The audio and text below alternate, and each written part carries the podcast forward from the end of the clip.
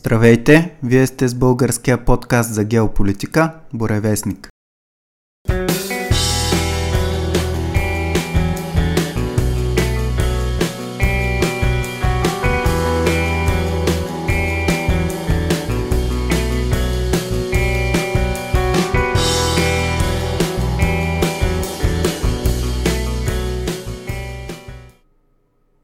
В 43-ти брой продължаваме с втората част от разговора ни с доцент Владислав Иванов от Института по балканистика Камбан и с Никола по изключително важния за България и за българския народ македонски въпрос.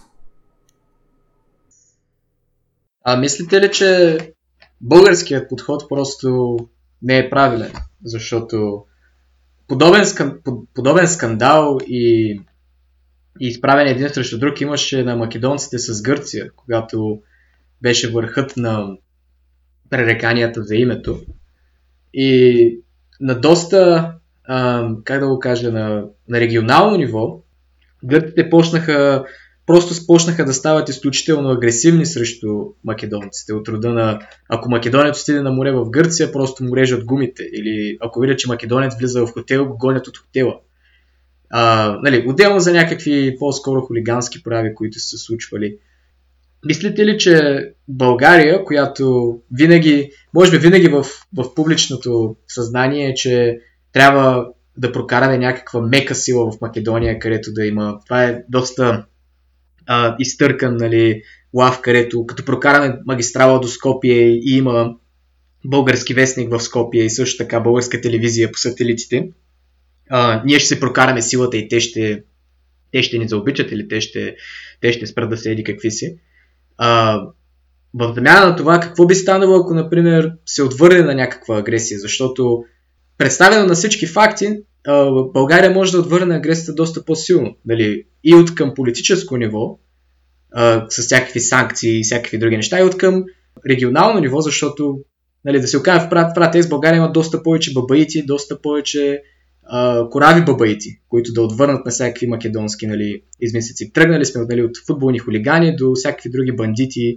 България нали, не, не случайно всички не знаят като държава на мафиоти и бандити и всякакви други такива страти по, по света.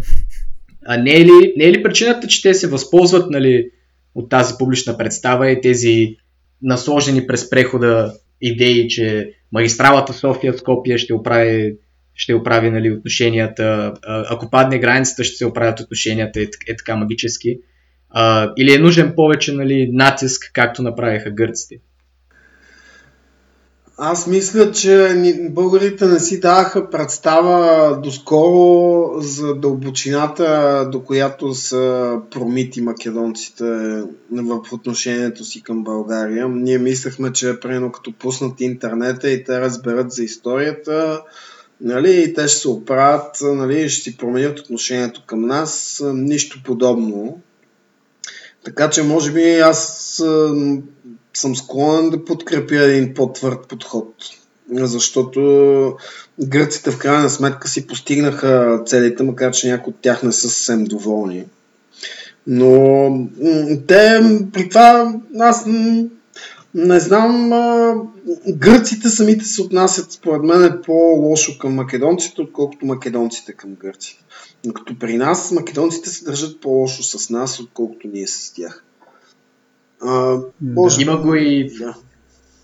А, също така го има момента, че македонците са доста по-заинтересовани в България, отколкото българите в Македония, а, към Македония. Взето от към, отново, лична, лична гледна точка, защото бях чел едно проучване, че правена анкета в Скопие и където бяха питали просто нали, колко от хората са посещавали столиците на съседите. Имаше въпрос колко питали са нали, посещавали ли сте Тирана, Белград, София и Атина?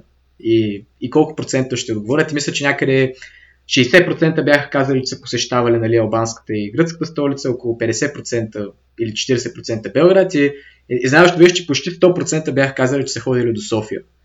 А, е, най-близо им е географски, да. освен всичко друго.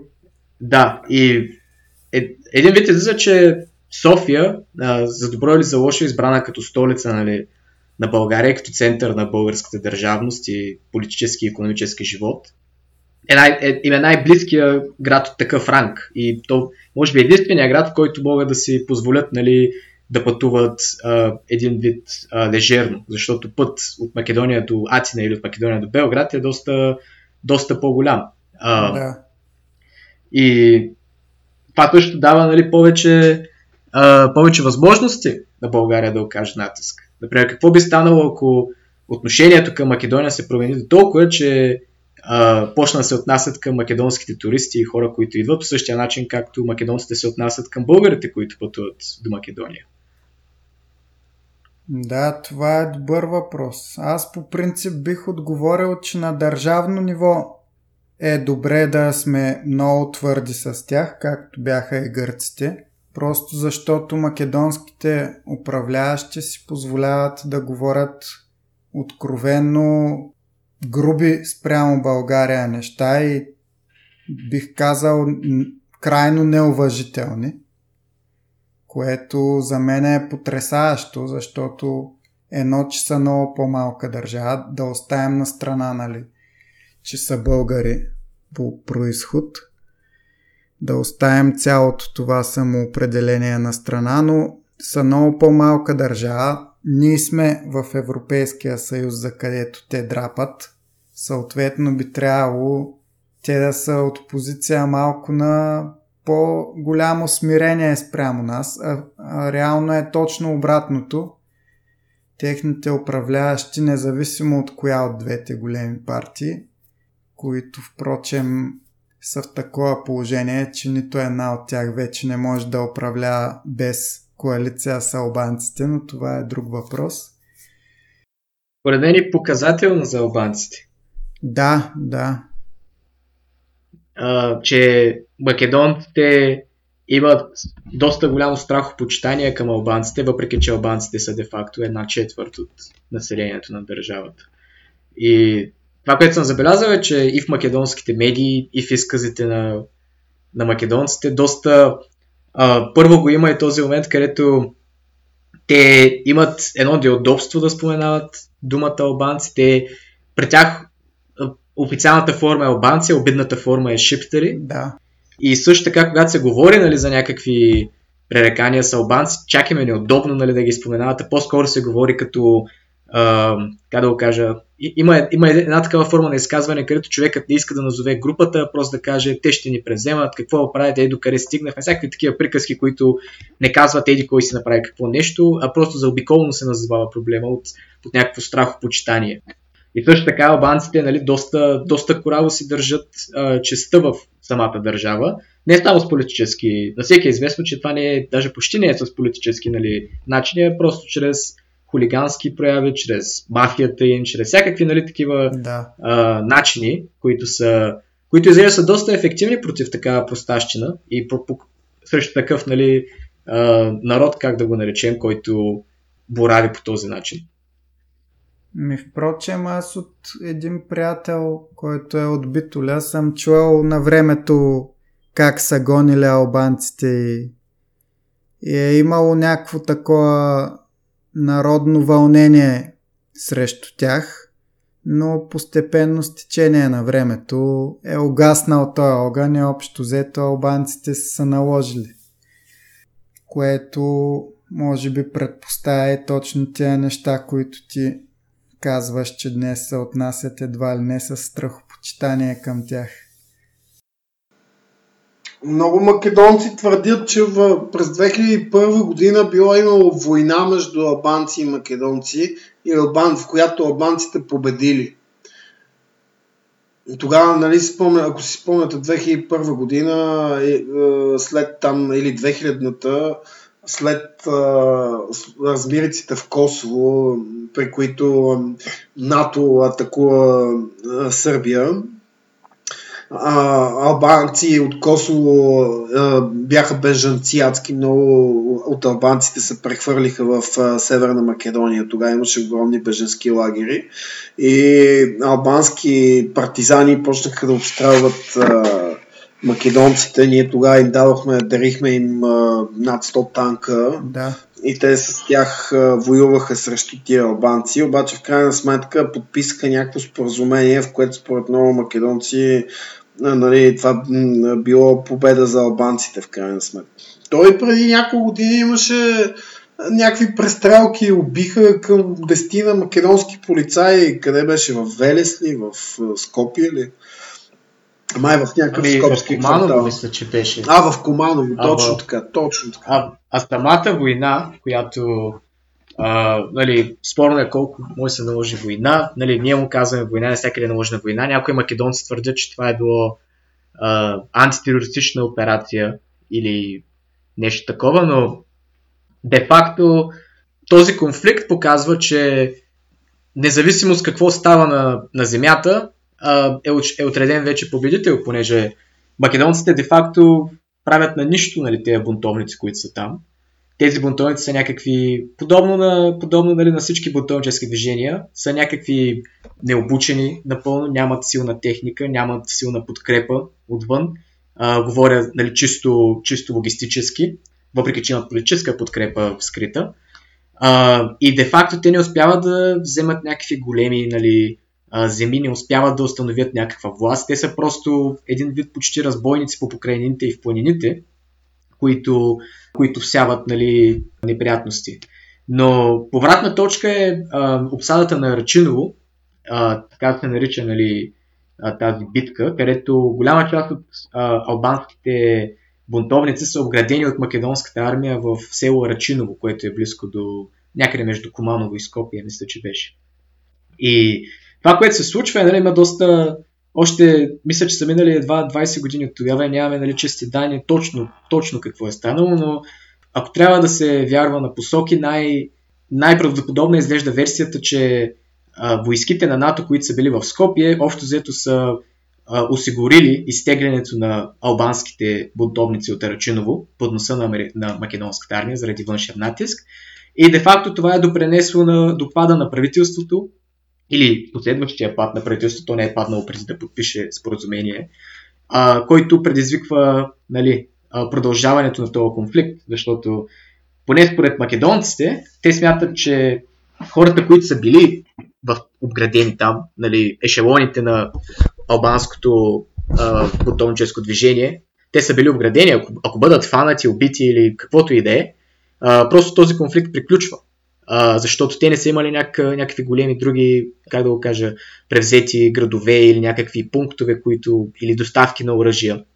Но изтеглянето им просто в лицето на цялата македонска държава, първо, че е демоляризиращо, но също така дава, дава представата, че тези бунтовници са почти в Скопие и те не могат да бъдат нали, победени почти до Скопие. Те, те не са вече в планините до Тетово или по границата с Косово.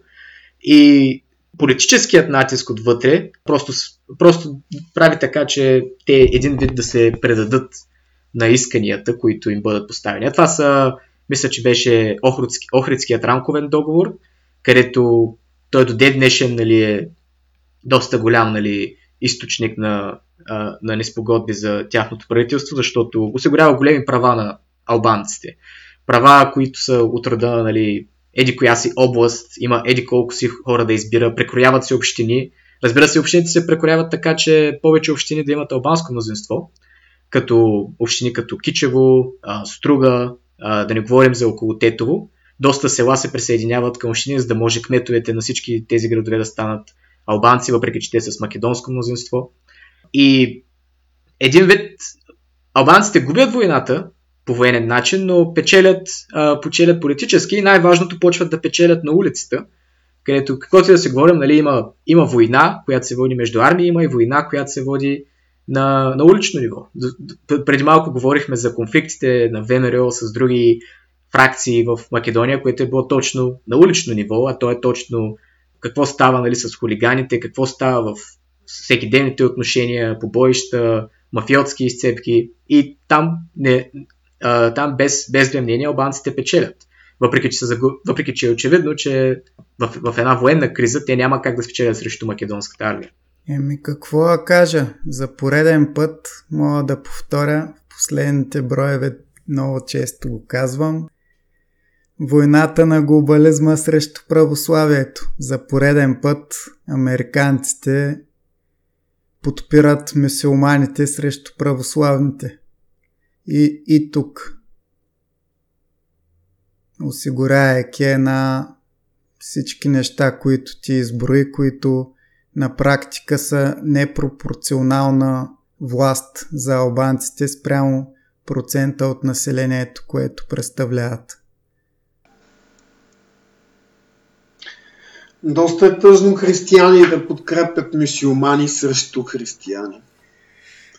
Да, доколко можем да наречем глобалистите християни, според мен е, всъщност, изобщо... да, аз...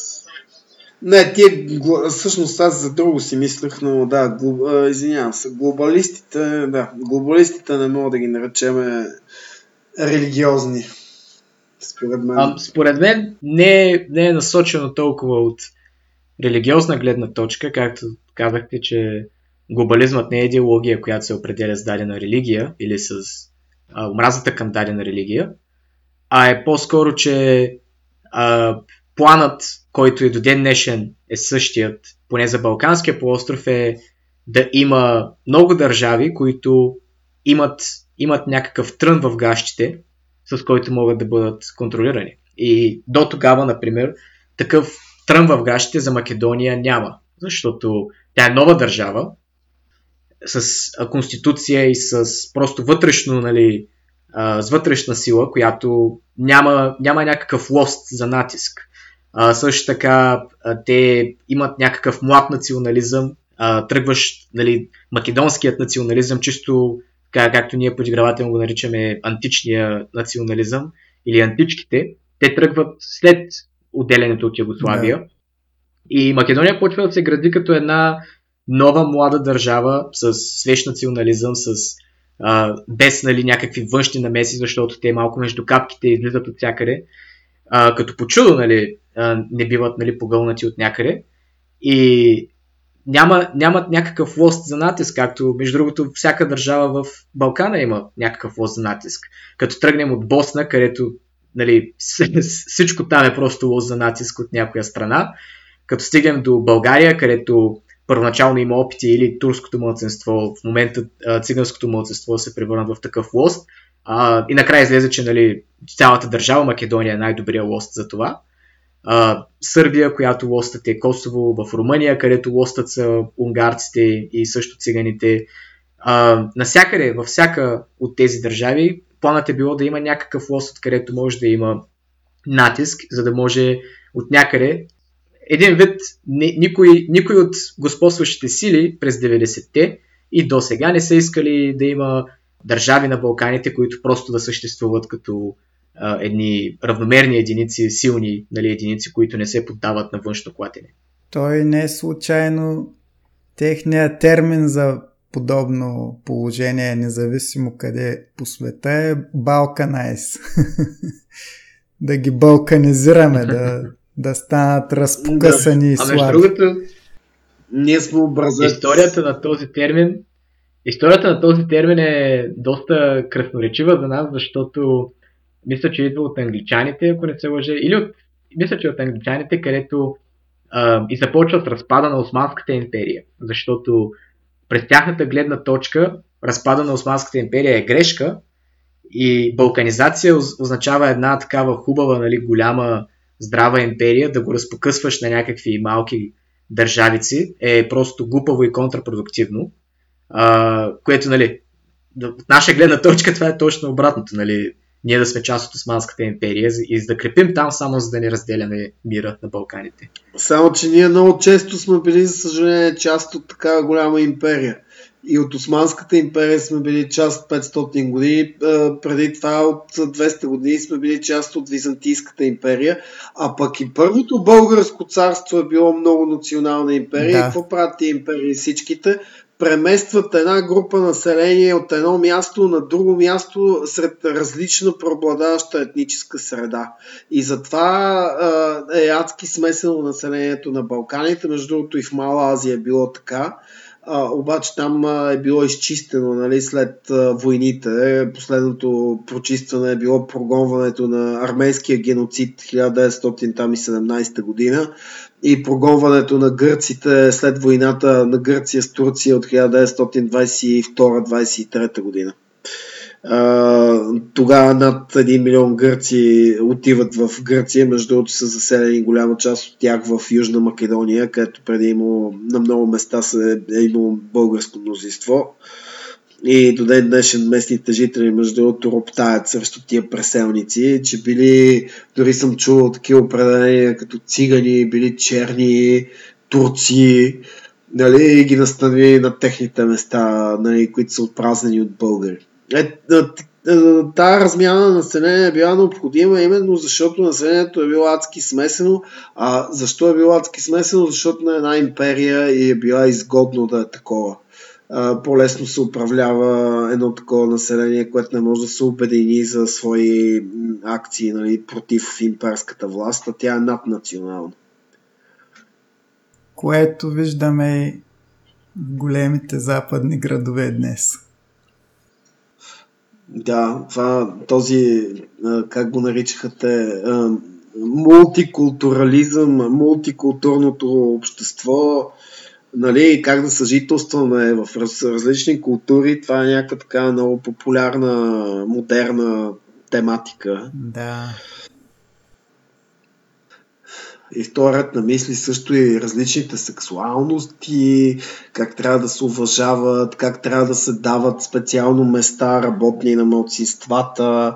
Аз това не мога да го разбера. Значи аз разбирам да дадеш работно място на най-способния, на този, който го заслужава това работно място, който е учил, работил е, и по този начин го заслужава нали, с постиженията си това работно място, а не някой само защото се е родил някакъв си, да може да работи нещо. Нали. Mm. Това е просто според мен не е справедливо. Противно е на, на всякаква етика. Yeah, е, всякаква логика, да, като квоти.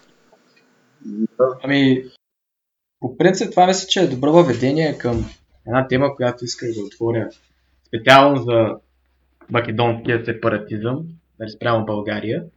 А, защото ние, ние говорихме за, споменахме квоти а, и всичко такова. И всъщност квотите, квотите не са толкова лоша идея, а, като погледнем нали, от, от кой ги прави.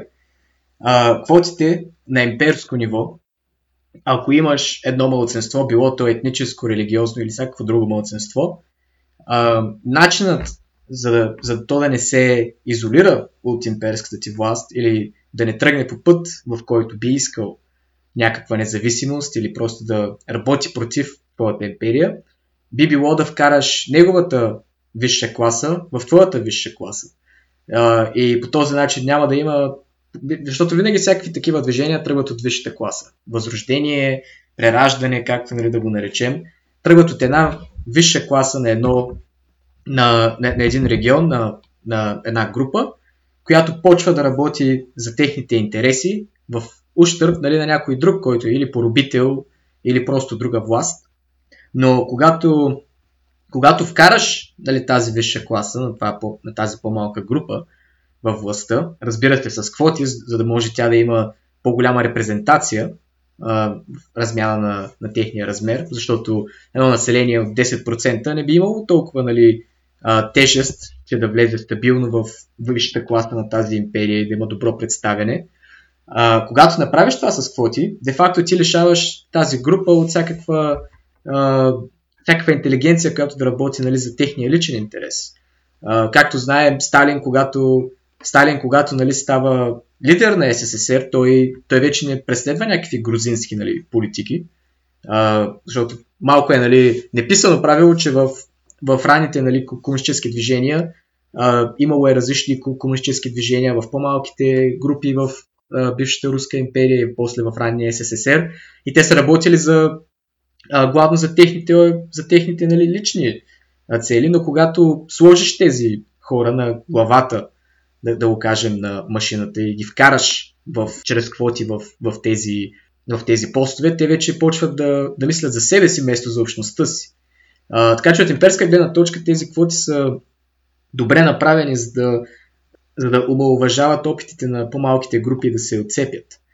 И връщайки се на точката за Македония, мисля, че една голяма грешка, която ние правим, нали, като, а, като представа за това, което се случва е, че малко или много Большинството от българите смятат, че македонците са една промита нация, която просто не знае какво се случва, няма достъп до информация, 40 години са били промивани и всякакви, нали, всички знаем нали, каква, е, каква е тезата на българите.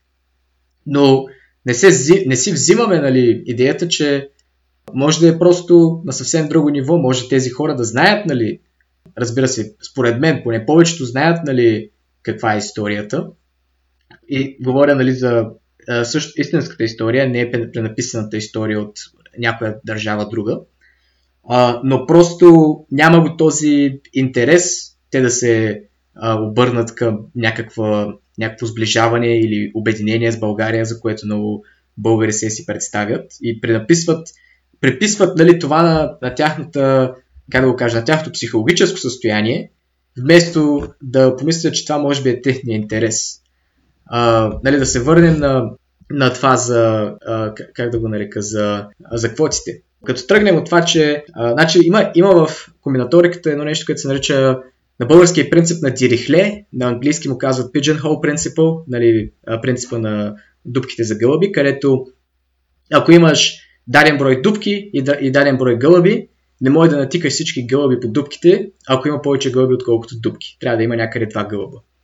И ако македонците, например, са една четвърт от една обединена българска нация, и една нация винаги ще има константен брой високи постове. Това са президента, царя, министър-председателя, в зависимост от кой е нали, главния пост. Това ще е финансовия министър, някакъв друг хазяин или този, който би отговаря за финансите. Но винаги има един човек отгоре, има един определен брой константен отгоре, независимо с колко е голяма държавата. И колкото по-малка е държавата, толкова повече шанс има някой човек от една група да се добере до този пост. И да кажем, ако македонската висша класа, която да се, да се съставя от, да кажем, хиляда човека, къде, тя, къде би имала тя по-голям шанс да, да влезе в ешелоните на властта? Би ли било в България, обединена с Македония, от 9 милиона човека или би, ли било, или би било в Македония от 1 800 хиляди човека? И мисля, че доста македонци дават такава сметка и просто знаят, че сепаратизмът и разцепването довежда до по-големи възможности за тях, защото, например, ако македонският а, премиер, който отива на избори, македонецът, който кандидатства за фондове държавни, бизнесменът, всякакви нали, такива държавно обвързани неща, които са уникални за държавата, ако те имат собствена държава, те не трябва да се сравновават с тези другите, които имат доста по-голям шанс да, ги, да са по-добри от тях, не само да не вземат местата, но да са по-добри. Е, да, но голямата държава пък има също много предимства, които малката държава ги няма, значи няма граници, имаш възможност за бизнес на повече места.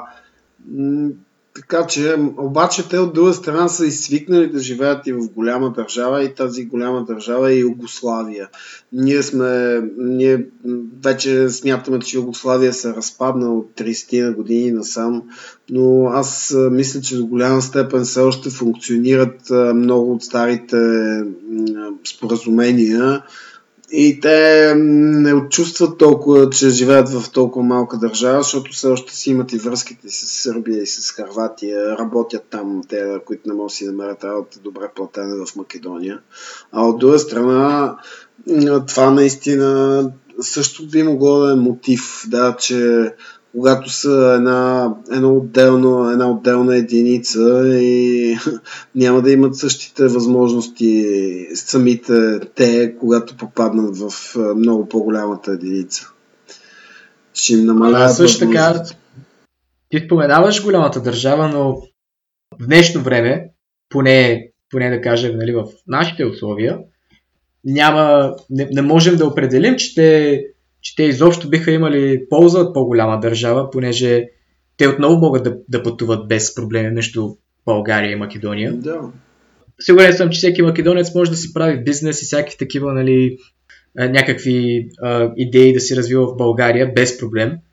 доколкото знам, има македо... политици, които в момента нали, потръгват в София, които са чисти македонци, родени в Македония. Но също така, така имат един, един допълнителен кост, че те просто могат да си държат Македония затворена. Защото, както знаем, има няколко примера, където български инвестиции са спирани в Македония. Да. А, български инициативи също, което е правото на всяка независима държава, но също така се възползват от а, предразположеността на България, че когато българите видят Македония, винаги си мислят, о, трябва да отворим всички врати, за да може нали, на тях да им хареса, да видят, че, че ги харесваме и точно това е тяхната рамка за възползване.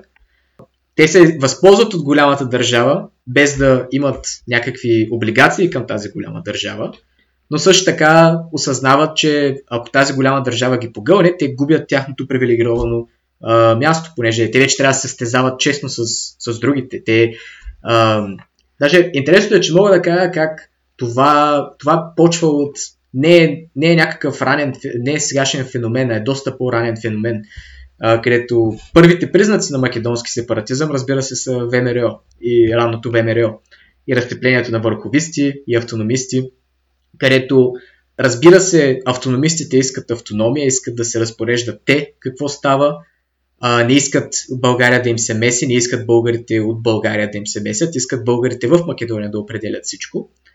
Но също така всичките имат български паспорти, всички те ходят до София, всички, всички те се възползват нали, от подкрепа на българската държава в даден момент, било то Гоце Делче, било то някой от друг от революционерите, но, но те не спират да са автономисти. И може би това е, е едното такова а, практично ядро на македонския сепаратизъм и по-късно национализъм, а, че тяхното просто знаят, че мястото им винаги, винаги би било такова, че те няма какво да загубят от България, защото България винаги е отворена порта за тях.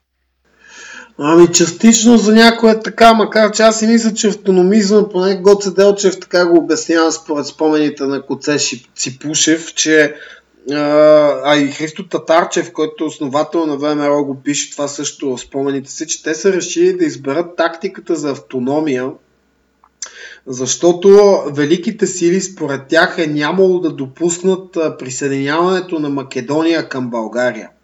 И затова са решили да се борят за автономия.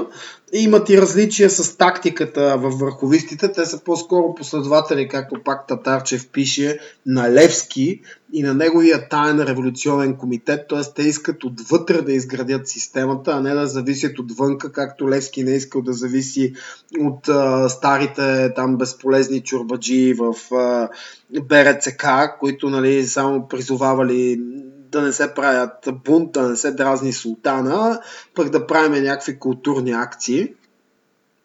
А, и а, това е било различие в тактиката. Значи, те си искали, затова те се наричат вътрешна организация. Нали? И в крайна сметка обаче ние имаме много данни за сътрудничество и между вътрешната организация и върховистите.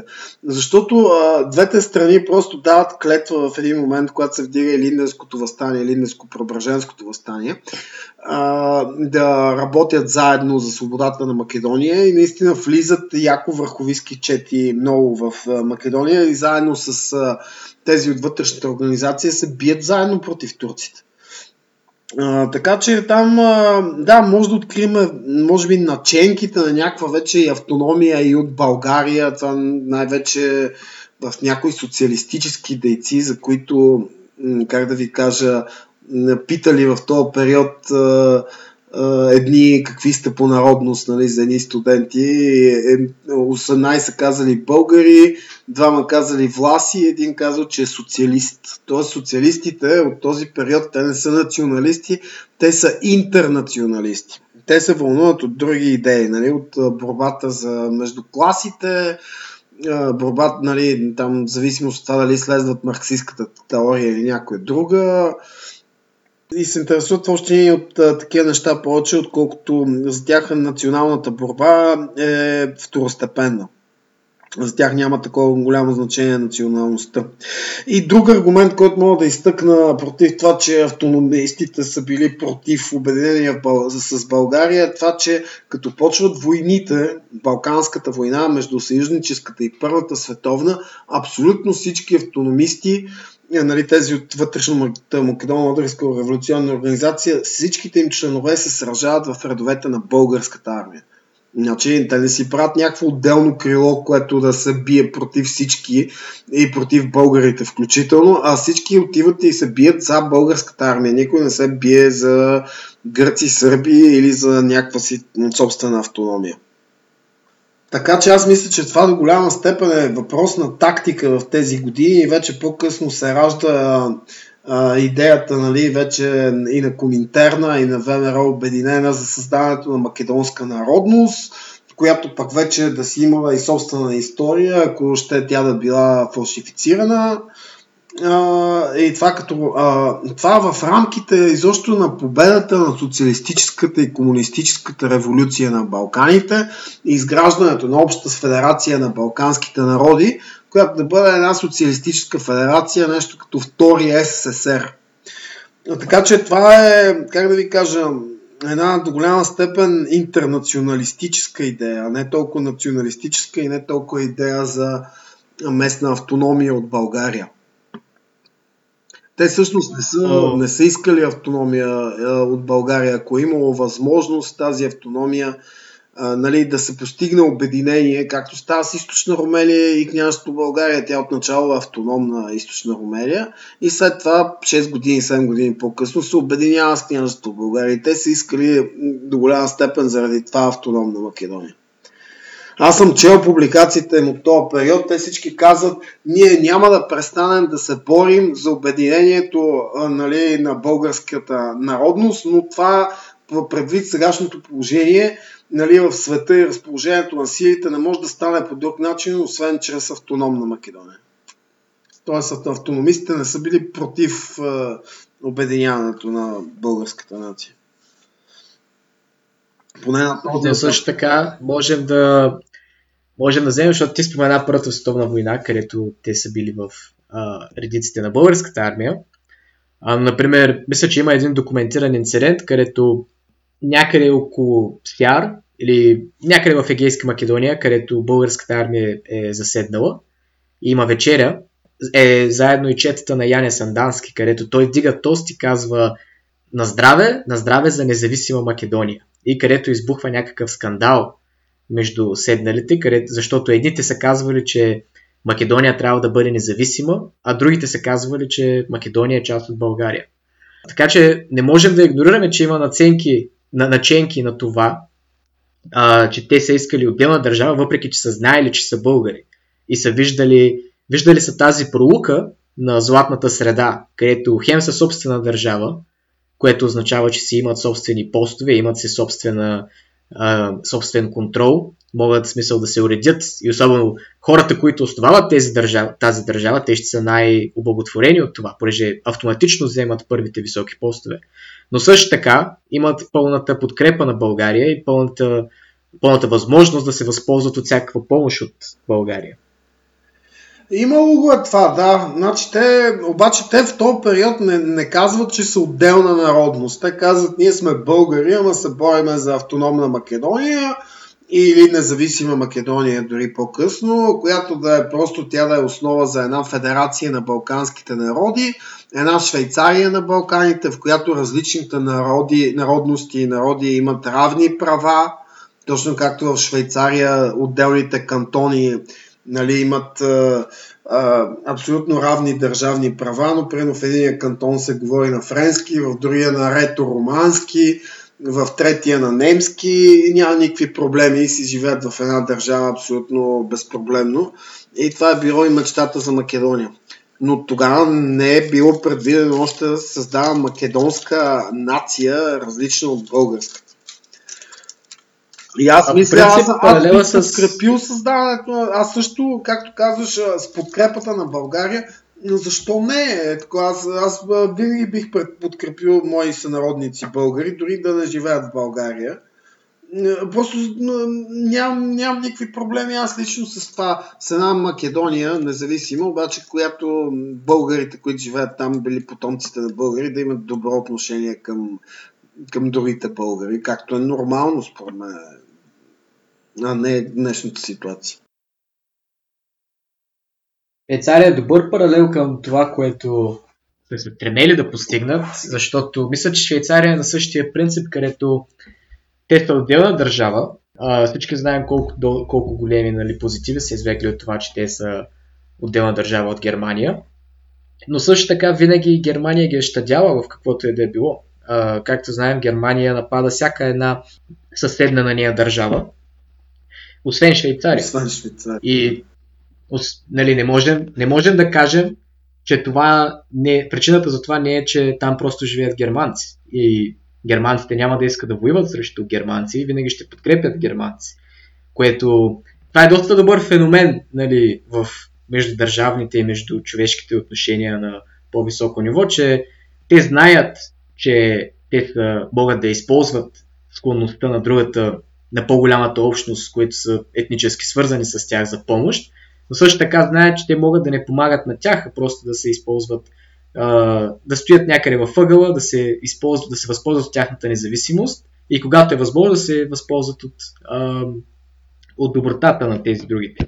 Разбирате, нали, Втората световна война швейцарците изобщо не са искали да имат нищо общо с Германия, но пак казвам, че а, пример как германците просто не са нападнали Швейцария, която е била един вид малко в тила им и е било доста опасно, понеже ги е деляло от техните съюзници. А, нали, някои казват, а, не, не някои, ами повечето хора казват, че понеже Швейцария е доста планиниста държава, би било много трудно да, да бъде превзета и опитомена, но това никога не е спирало германците, както виждаме Втората световна война, те са били готови да сринат с земята на една държава, но а, няма да оставят просто да им бъде трън в, в гащите.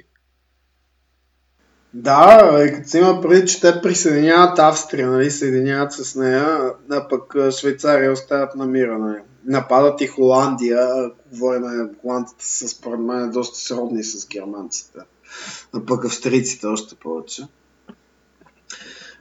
С Австрия може би малко по-различно, защото а, Хитлер е бил австриец а, и самата област Австрия е била доста по-различна позиция. Австрия не е била една малка държава, която Швейцария като малка държава е доста, с доста големи традиции в дърпането нали, на ръчки и управлението на политическото състояние, за това да извлекат възможно най-много от тяхната, от тяхната нали, група съседи.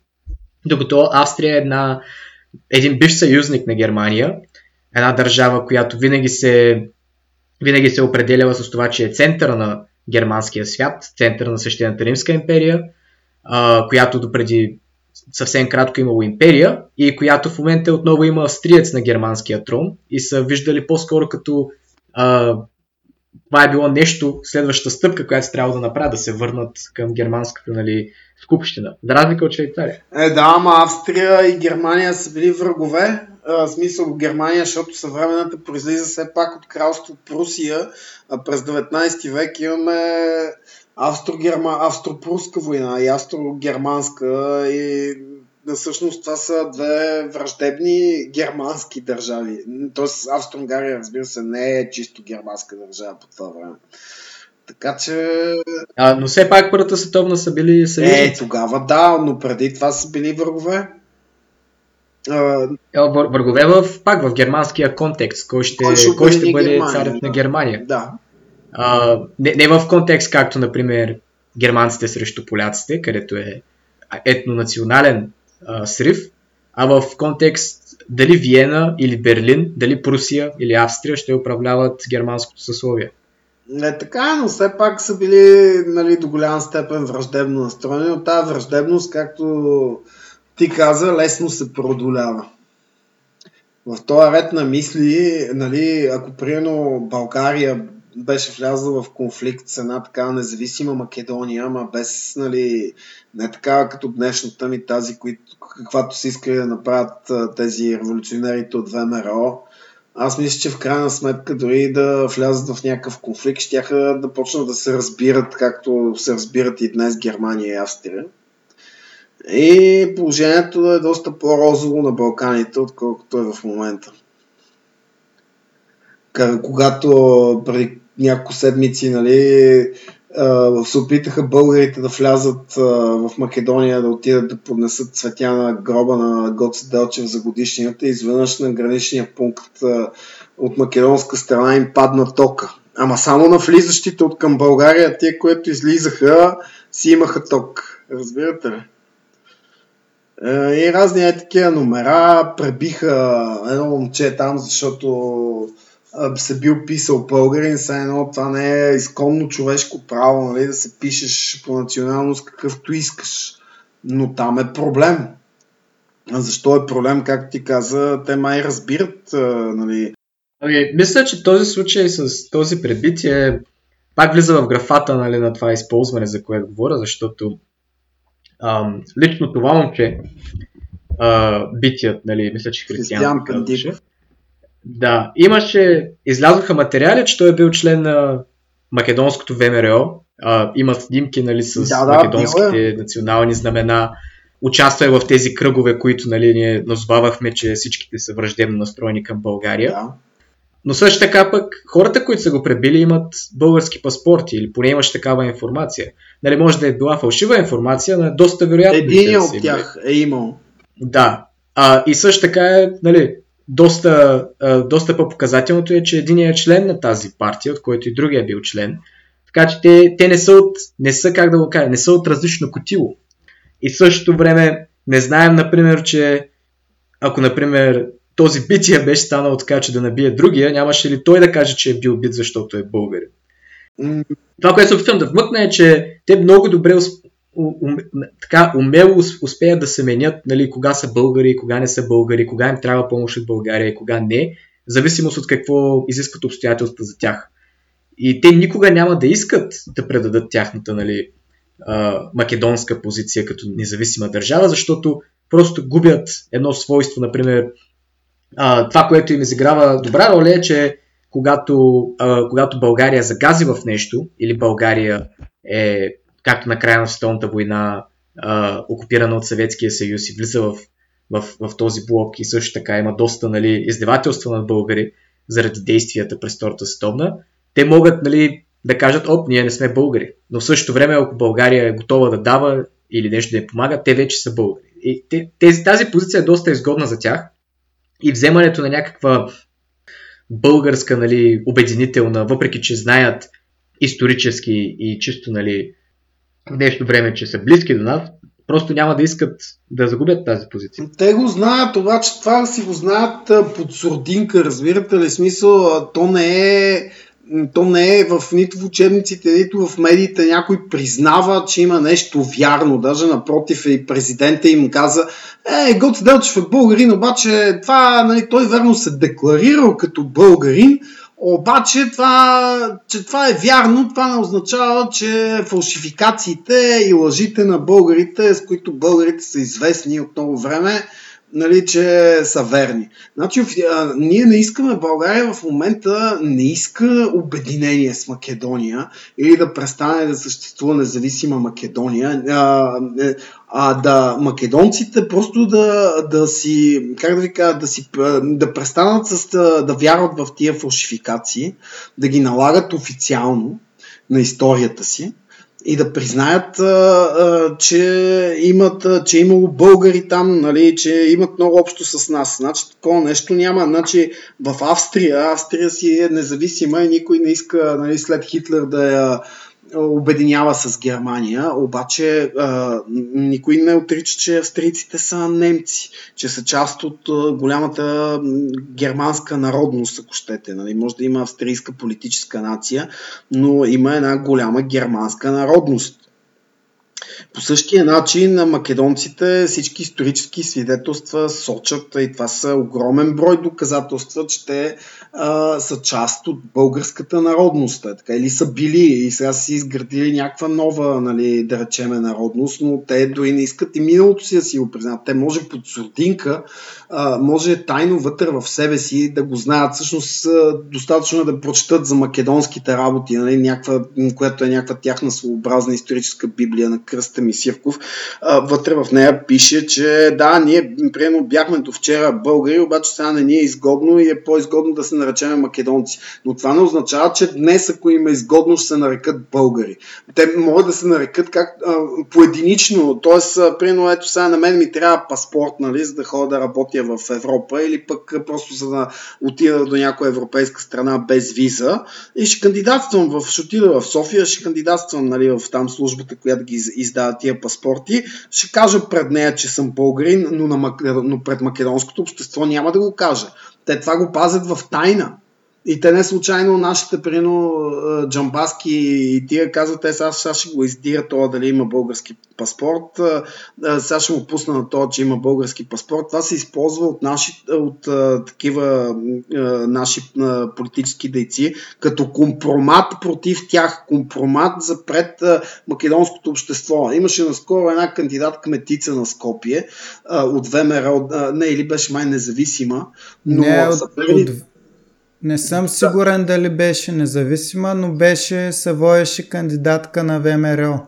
Да значи пома... била Даниела Маревска, мисля, че се казва. И компромата, тези, да. Е, да. Тези противниците бившите социалисти, или те и сега да, са най-социалисти, СДСМ, СДСМ, да, пуснаха срещу нея компромат, че имала български паспорт и дори скандираха, че не дейте да нали, официално пуска не гласувайте за бугарка, да. тя има български пасош или там български пасош, мисля, че казват. Нали, за паспорт. Смет на Петрича наричаха. Моля? Кмет на Петрич. Такава им беше кампанията, че кметът на Петрич, демек българката идва да стане кмет на Скопие. Не, това май беше някаква друга кампания. Не беше и на Зоран Заев. Че а, тук... Зоран Заев беше за Благоев град, а, беше обаче за, за нея казват кмет на Петрич, защото е регистрирана в Петрич. Да, да, да. Да, да, да, значи така е било. И тя, ами... тя победи, впрочем. Сега е кметица на, на Скопие. Да. Обаче те какво казват за тия паспорти? Какво е общо а, така най-популярното мнение в Македония? Е, ние ги излагахме българите, нали, взехме си паспорти да може да си работиме в Европа и да си пътуваме, а, а па сега няма да се пишеме бугари и бугарите ще ги мачкаме тук на наша територия и ще казваме, че нямаме нищо общо с бугарите и че Гоце Делчев си е наша, не е техен и Гоце Делчев е македонец, не е бугарин и ние, сме нещо различно от бугарите и това е. Но всъщност... Тоест, един вид са ни излъгали, прецакали са ни. Аз искам да допълня, че всъщност пак това, което ми каза моя приятел от Битоля, който вече има и българско гражданство, всъщност изискването е с някакъв документ да докажеш български происход, не просто за едно изявление да ти го дадат. Тъй, че може би Никола има право, че те, поне хората, които са минали през този процес да придобият българско гражданство, много добре разбират защото за да намерят такъв документ и да го представят за български происход, много добре разбират всъщност каква е работата и че това, което са учили по история, не отговаря на истината и че са си с български происход реално. Еми не, те това са го измислили, че тия документи, те обикновено са разни кръщелни свидетелства от българската екзархия, понеже в Османската империя има ли, нямало ли права на народности, имало права само на религии и понеже била призната официално само българската екзархия, а не била призната тяхната македонска народна църква и заради това, българск... заради това ги пише там, че са българи. Демек и това уж било фалшиво, да. И уж и това било а... нещо насилие над българите над тях или аз не знам какво, политически натиск. Също така трябва да, да погледнем от, нали, нали, ние ги вадим тези, тези аргументи, че, те имат нали, една една тяхна нали, версия, а, как казват, че са били, те нали, намират документи, че предците им били българи, но те не са българи и, и, и се. Но в същото време, ако се поставим в тяхна позиция а, и да кажем, може би еквивалентът нали, за българите, понеже ако в македонските учебници българите са описани като най-големия враг, то наша гледна точка това биха били турците заради турските войни и всичко подобно. И, и можем да сложим, че нали, не е също, защото в момента няма напрежение между България и Турция, но за един българин това би било Турция. А, каква част от българите биха отишли в Турция и биха казали, че те са етнически турци, за да вземат паспорт? Което нали, не е чак толкова фантастична ситуация, защото през 90-те може би турския паспорт да е бил доста по-удобен за българите, отколкото българския. А, може би също и през комунизма, ако успеят да избягат.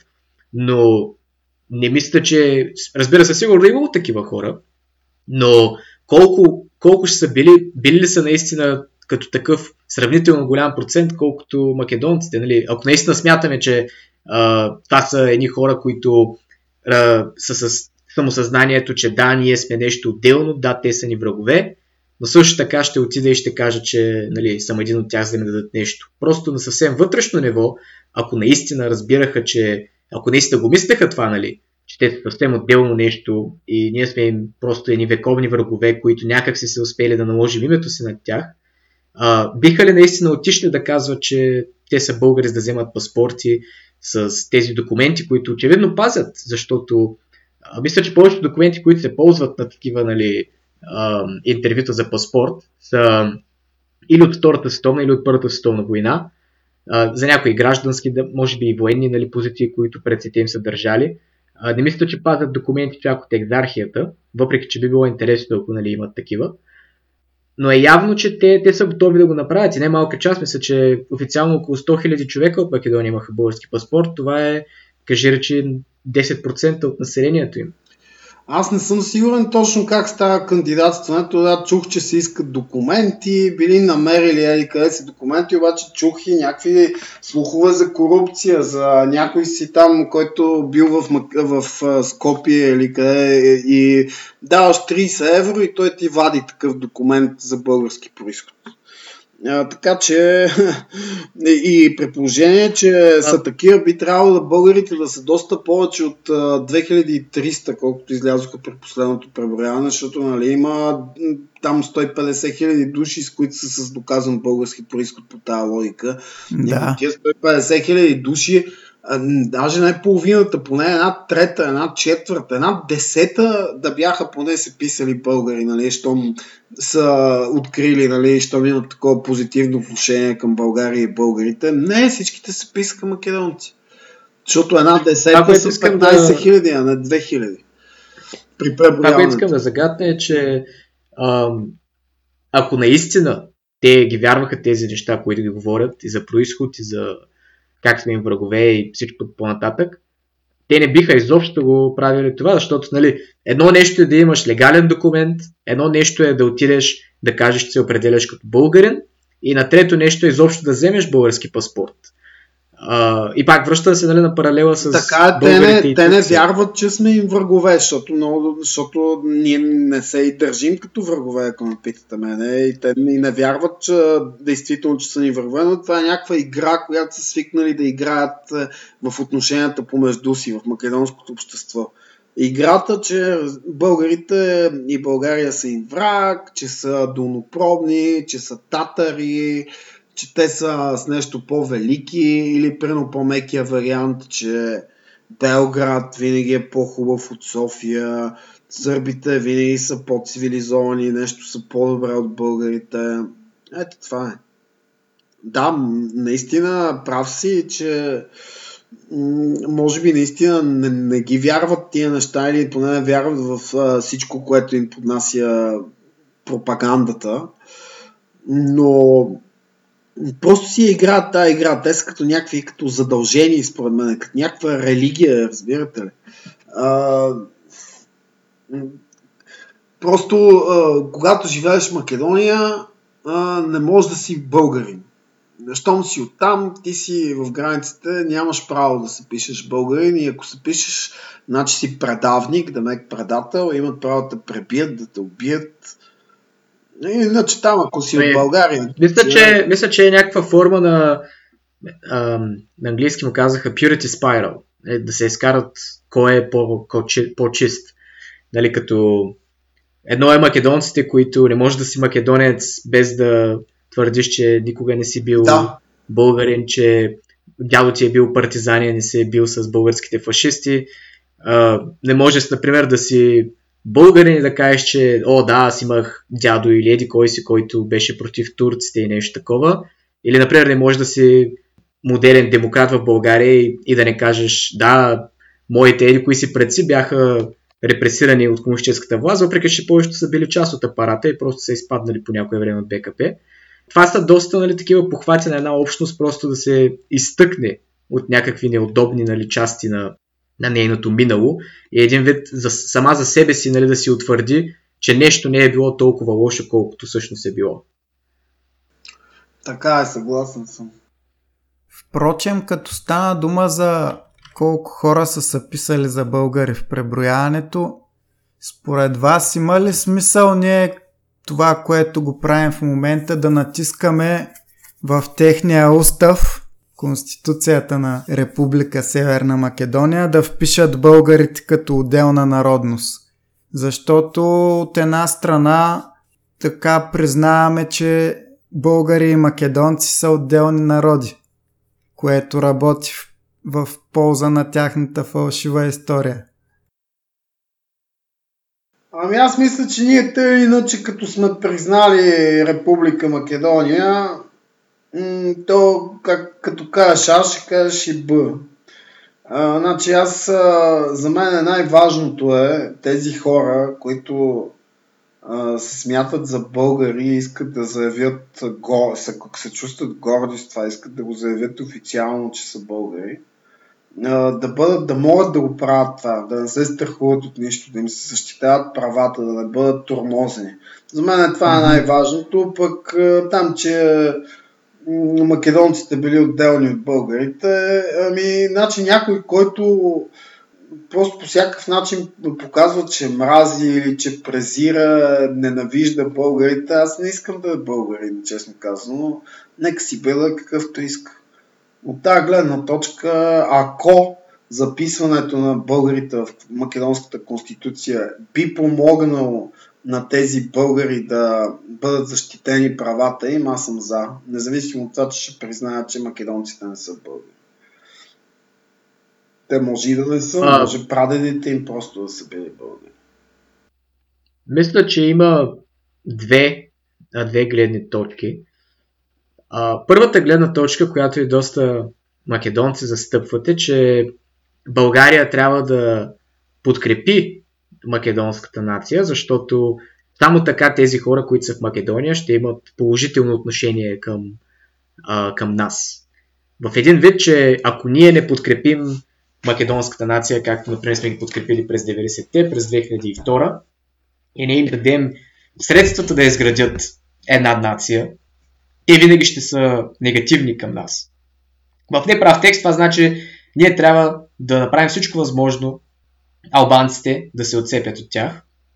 Или не знам дали е вече отцепване, или по-скоро да ги преземат, или не знам вече как се брои, защото те доста голям превес взеха в тази държава. А и ако ние не подкрепяме македонската, македонския национализъм и македонската нация като противовес срещу албанската нация, те ще ни мразят. А от другата гледна точка е, че щом те искат да са ни врагове и те, и те искат да, са, нали, да не са в нашата лодка, а в същото време те имат враг, ние трябва да сме приятел с техния враг. В един вид ние ще подпомогнем разпада на Македония, като индиректно подкрепяме Албания и всякакви други мълценства, нали, които са там. А, като бих казал, че а, това да се, да се вписват българите в конституцията на, на Македония, е, не би го определил като едно, като едно от двете, понеже а, индиректно колкото повече младсенства се вкарат в Македония, като българите разбира се са едно ново младсенство, което ще се вкара, толкова повече се заслабва македонската нация. и един вид се засилва албанската сила. Но в същото време, като се вкара българска нация, може, би, може да се засили македонския национализъм, защото вече няма да има тази разделна точка дали са българи или не. Нали, да се карат, понеже имаше а, през 90-те и в началото на 2000-те е доста нали, разривна точка това за българското минало на Македония. И бившия премиер на Македония също нали, участваше активно в тези спорове. Един голям разрив в македонското общество просто ще бъде решен. Нали, има българи, има македонци, трябва да си избереш нали, една лодка. Вече няма да го има въпроса нали, македонците българи ли са, дали или си македонец или си българин. Така че това решение е нали, може, може да стане подкрепящо или за, или за единия лагер, или за другия, тези две гледни точки, които споменах, но единствено нали, кое, кое, това, което ще определи колко ще е добро е, е колко хора нали, всъщност се пишат българи. Защото ако има 2000 човека, които си пишат българи, това единствено подкрепя македонски национализъм, че ето, ние не сме българи, има някакви 2000 човека, които са се писали 1500, 3000, нещо съвсем пренебрежително едно село. Но ако, например, едни 50 хиляди човека се пишат българи и вече има някакво осезаемо мълценство, което почне да иска права и почне да иска някакви, някакви репрезентации, тогава вече нали, Македония вече надали ще почне да функционира отново като Македония до ден днешен, защото вече ще бъде държава на мълценства. Тя вече е до някаква степен. Имат такива проти за ами, мълцинства, така че... Не са стигнали до последните, нали? Защото това си е една стълбица, нали? Е, Отначало Македония беше унитарна държава като България, първите, да кажем, 8-10 години от съществуването си, а, където македонски език беше на първо място, а, всичко се беше, нали, всички са, имат и мълтенства, но всички са македонци. А, след 2001 вече дойдоха квоти, дойде прекоряване, с годините все повече нали, се докарват на някакви малки, на по-низки нива нали, добавки за албанците. Повратна точка беше също нали, да се махне табуто от коалицията с албански партии, особено такива албански партии, които са участвали в конфликта 2001. И мисля, че следващата стъпка е двоязичността, която искат да се, а, така да се каже, да се вкара, където албанският също да стане официален език. И третата е, може би, може би, нали, не последна крачка е автономия, която това е, така да се каже, стълбицата на албанските интереси в Македония. Като за третата стъпка, нали, не знам колко всъщност вече ще искат нали, да е автономия, защото ако албанците също попаднат в една такава ситуация, където разберат, че биха имали доста повече привилегии като златното младсенство в Македония, отколкото част от Албания, някаква погранична част на Албания, биха предпочели първото. Но зависимост, много, много фактори ще нали, разиграят това, но горе това е стълбицата на албанските интереси. Да. Нещо интересно би било за... Мисля, че 1991 година македонското правителство има план да стане автономна област на Гърция. Не знам това дали е много известно, но това е истински факт в историята, защото те имали опасения, че България може да ги анексира. И Ха. са имали преговори с гръцкото правителство да станат автономна област. Ага. Боже, това е истина ли? Да, Киро Глигоров е преговарял с гръцки пратеници, защото след разпада нали, на Югославия, общо взето те, както винаги, нали, първата им, първият им страх е, че България нали, ще има някакви претенции към тях. И не са подозирали нали, колко зле е бил разпада в България. Нали, това е може би било от тяхна страна са имали информация, че в България разпада е било още по-голям. Да. Дори да не се раз... държавата разпределила. България Факт доста е, че България първа ги призна. Първа призна независимостта на Македония, България. Те са се страхували през това време, че може да ги нападнем и да ги анексираме. Аз мисля, че такива чувства в тях е всявала пропагандата. Да. Пропагандата ами, държава всъщност е, всъщност е доста, как да го кажа, доста, нали, а, ако България беше нали, не държава в разпад след, след възродителния процес, пазарната економика и всякакви други нали, проблеми, които са дошли след БКП. Не, не след БКП, защото БКП продължава да управлява след разпада на, на режима на Тодор Живков. Може би това, което би направила България е да ги признае като независима държава и след това да инженира някакъв референдум, който да ги присъедини. И от това наистина ги е било страх, защото общо взето вече така се е процедирало. Не е пълна атака, а просто да, да направят някакъв нали, инцидент или нещо такова, който да организира референдум и просто да установят власт, така че да спечелят референдум. Не мисля, като познавам политиката на България, има едно издание на архиви за македонския въпрос в годините между 45 и 1989. Това са такива доста 4, 4 тома, ако не се лъжа, доста дебели. Аз имам последните два. Чел съм а, доста неща от тях и като гледам каква е била политиката на България и какво е поддържала България, мисля, че това е много малко вероятно. Значи българите през цялото време са били наясно какво влияние имат в а, Македония и това влияние е било много минимално, по-малко от нищо. Тоест, те за да организират референдум, те трябва да разчитат на подкрепата на поне така достатъчно ами... голяма част от населението. Примерно на, да речеме, поне 300 Да, и нали, тук ключовият момент е, че този референдум не е няма да е бил честен. Ама даже да не е бил честен, пак е трябвало да има някаква решителна група, която да може да някакси да подави съпротивата и да убеди останалите на македонци, че е безсмислено да се съпротивляват. Поне ни 100-200 хиляди човека. Той няма. След промените при Кирил Глигоров, когато се обявява за независима Македония 1992 година, е имало българи, които са излезли и са обявили за българи, отишли са при ВМРО ДПН, ама не са били повече от 2-3 хиляди човека, разбирате? Защото те не са, просто цялата тази работа, всичко е било Ами... Отдавено, цялата българска идея, цялата българщина е била отдавена от тази държавна пропаганда и това, и това са комунистите, това е най-мощната тоталитарна а, пропагандна машина, според мен е една от най-мощните в историята. С тях а, не вярвам. Лидера, че... лидера на опозицията на Киро Глигоров, Люкта Георгиевски, да. е точно тази сила, нали, за която ти говориш. Неговия опонент, който поема доста нали, българофилски подходи. Той а, по- по-късно взема българско гражданство, мисля, че известно време живееше в България. Така че винаги, винаги е имало нали, на къде да се подфане. Но това, което искам да кажа е, че това са някакви фантастични сценарии, за които говоря. Но времената, в които те са живеели, обстоятелствата, пред които са били, не се е струвало като нещо невъзможно, защото, както знаем, тогава Садам напада Ковейт, тогава се водят югославските войни. Тогава мисля, че Румъния има доста нали, реални планове за да опита да анексира Молдова по, по някакъв такъв сценарий.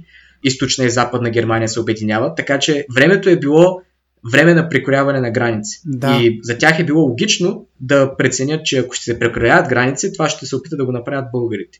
Сърбите се отказаха от нас, албанците са в гражданска война, Гърция, най-малкото, което ще искате, още славяни, на които да се чудят как да ги крият от международните организации. А българите, те наистина биха искали да, да дойдат и нали, да се обединим с тях. И мисълта на комунистите е била, специално на Киро, Глигор, на Киро Глигоров, че ако те се обединят с Гърция преди това, ако ситуацията е неизбежна, където неизбежно България ще опита нещо срещу нас, по-добре ние да се обединим с Гърция, където те няма да могат да, да ни асимилират, защото те са имали основателния страх, че ако България и Македония се обединят, просто македонската единица като нация ще замре в, в Българско море. Така да се нарече, защото просто вече няма да има нужда от нея. Да. Еми да, ама те Македон... Тоест българите, които хиляда години се наричат българи, а не славяни или славофони в Гърция, те до голяма степен са подавени. Иначе, доколкото имам данни, в тази македонийската партия, която е в Леринско вино жито, има примерно 12 000 членове. Това са много малко хора за райони, в които примерно до 1912 година българското население е било преобладаващо и е било стотици хиляди нали, души. А, не знам, не знам как не ги е било страх от гърците, че ще ги асимилират, при положение, че те казват, че това са гърци, обаче са славофони, т.е. гърци, които говорят на славянски язик. а, и въобще не им дават право на собствени училища или нещо подобно, че си запазят езика. Ами напротив, от първи клас почват децата да учат на гръцки. И какво ще стане от а, македонската така самоидентификация след примерно 20-30 години. Нямаше да ги има изобщо. Те напротив в България по-могат да си запазят а, идентитето, отколкото в, а, в Гърция. Но може да се предвижда някакъв такъв сценарий, не знам. Аз за първ Имаше едно интересно интервю точно за Васко Ефтов, един македонски журналист, доста известен при тях. Да, да. Който говореше точно с хора от кабинета на на Киро Глигоров, че сте водили наистина такива преговори. Васко Ефто подигна тези въпроси, ето точно ти нали говореше. Васко Ефто, между другото, е наследник на бежанци от Егейска Македония и той, това му беше първото нещо на ума, което ти спомена. Но това, което нали, казах за асимилацията, беше отговора нали, на, на събеседника му, че в позицията, в която са били, са виждали, че Гърция много по-трудно ще ги асимилира, отколкото България, защото един вид много по-лесно гърци ще асимилират българи, отколкото българи българи. Така не много по-трудно гърци ще асимилират българи, отколкото българи българи. Ами ако са успели да се договорят за автономия, може и да, може и да бяха, да може да се получи, но не знам.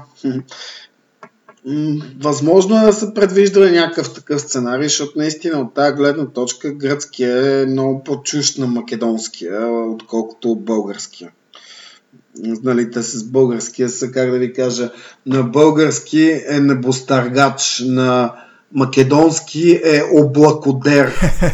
Демека, нали, а, в един случай нещо, което стърже небето, в другия случай нещо, което дере облака. Да. Нали, смисъл, и, и за двата народа е, е ясно, и за, нали, какво означава, обаче, нали, на един език да е така, пък на другия, нали, просто да са различни, нали, ама ушки.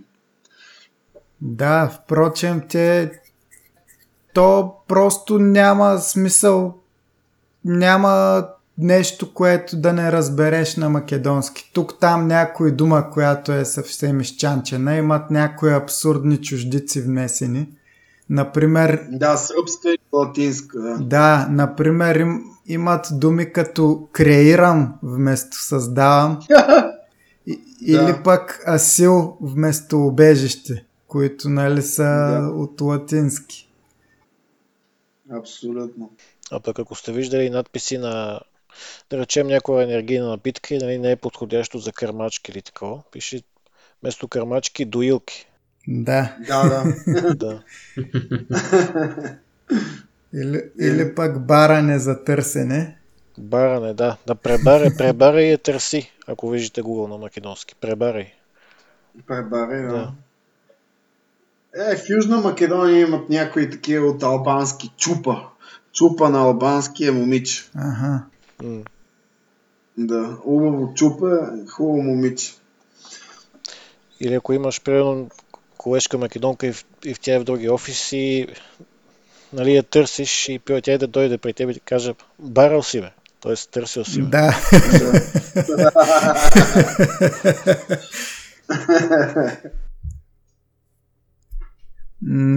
Всъщност, едно нещо, което забелязвам и леко ме притеснява е, че македонците във Фейсбука в сравнение с българите много по-често пишат на латиница вместо на кирилица.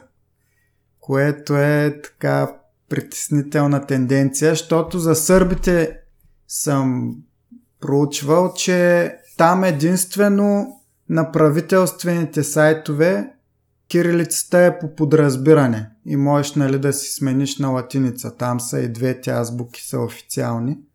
Но... Точно така, и двете са, и двете са официални, латински вариант и кирилски. Да, но на всички други новинарски сайтове по подразбиране е латиница и трябва да си смениш на кирилица. Което показва така тенденция лека по лека, че сърбите са отдалечават от нас. И, и се притеснявам да не прихванат и македонците от нея. О, със сигурност и те... Макар, че там поне всичко се е на кирилица официално. Просто обикновените хора, може би някакво наследство от Югославия, а, доста си пишат на латиница във Фейсбука.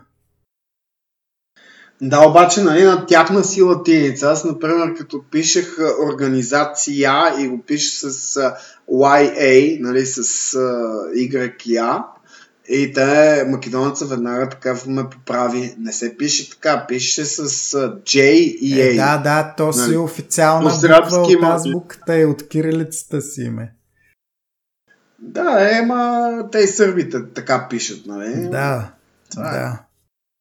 А, една причина за тези латински нали, писма на македонците е, че, както споменахте, на, на сърбите а, вече по-скоро първа азбука им е латиницата. Да, и, до голяма степен. И също така, а, това би означавало, че повечето компютри, нали, където са клавиатурите, а, защото българските нали, компютри и всички други езици, които нали, имат различни азбуки, имат клавиатура, която има едновременно английската азбука на повечето на QWERTY формат и отдолу българската нали, написана. Да.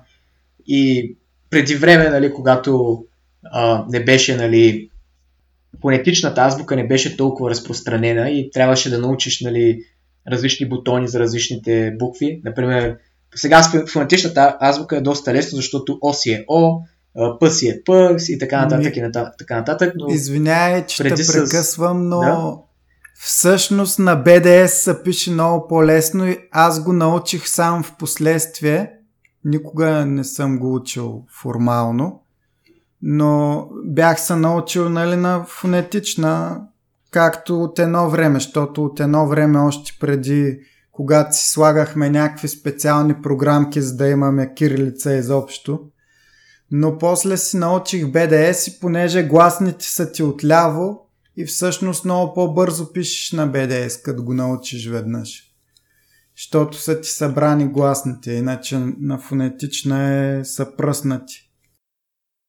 Да, обаче също може да се направи аргумента, че хората, които те учат да пишат на компютър, отначало винаги се учат да пишат на английски. Защото ти да искаш да използваш компютър без английски не можеш да го използваш. Било то а, в минимална форма, ти дори да напишеш един вебсайт, да напишеш google.com, ти трябва да го напишеш на латиница на английски. Да. И също така програмирането, да не говорим, че там се използват дали думи на английски и фрази на английски, за да постигнеш каквото искаш.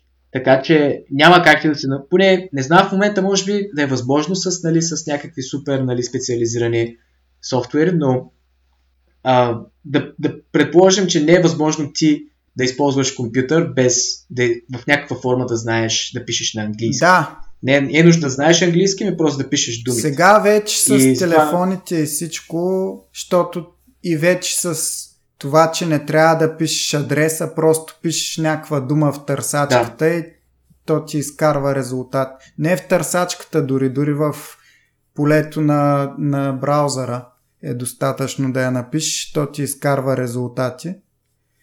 И оттам хора, нали, по-възрастни, които не знаят английски, се оправят без проблем вече. Но преди 15 на години, да кажем и повече, нямаше как да минеш просто без английски. Поне е малко. Те, че имаш право, да. А, така че а, едно, че нали, самите македонци, нали, както и доста българи са научили първо да пишат на, на латиница, но второ, че понеже на сърбите нали, по-известната азбука е латинската, единственото място, откъдето могат да дойдат а, клавиши, компютри и всякакви нали, парафинели на кирилица би било България. Както знаем, нали, търговията и финансовите и, и търговски отношения между България и Македония винаги са били доста, доста озадачени. Защото винаги сте имали потенциал, но никога не са потръгвали, защото някак са били спирани или нещо е ставало. А, и много е важно да се добави също, че много от хората, с които вие виждате в интернет, нали, които са македонци и пишат, и с които комуникирате, де-факто не са от Македония, защото половината, О, да, половината да, да. етнически македонци, които съществуват, живеят извън Македония, в западни държави, главно Австралия, Да, Штатите, Германия, Швейцария. знам Да, има особено голямо младсинство в Австралия. точно и аз щях това да казвам, че и аз знам, че са много там. Е, Още 80-те години има клипове, съм гледал, където горят българското знаме пред българското посолство в Мелбърн, примерно, или в Сидни. Да. Добре, да се върнем малко назад. Как бихте коментирали македонската версия, че Втората световна война българите сме били фашистски окупатори на Македония? Доколко отговаря на истината такова твърдение? Ах, фашистски окупатори на Македония. А, значи, е, в България съвременната наука смята, че не е имало фашизъм, имало е монархически така режим по-скоро на цар Борис III. И ние като, наистина като съюзник на Третия райх, като участник в уста, влизаме в Вардарска Македония. Е, но от друга страна, влизането ни в уста е малко така на сила, така да се каже, защото Хитлер е смятал да мине Вермахта през България, за да воюва с Гърция. Е, Независимо дали ще се съгласи България или не, България в крайна сметка се е съгласила. След това Югославия, след като е под- подписала пакта, т.е. за присъединяване към тристранния пакт, Рим, Токио и Берлин, се е отметнала в резултат на преврат, спонсориран от Англия, ако не се лъжа. Да. И хитлеристите нападат, германската армия напада Югославия, завоюва я за 20 на дена.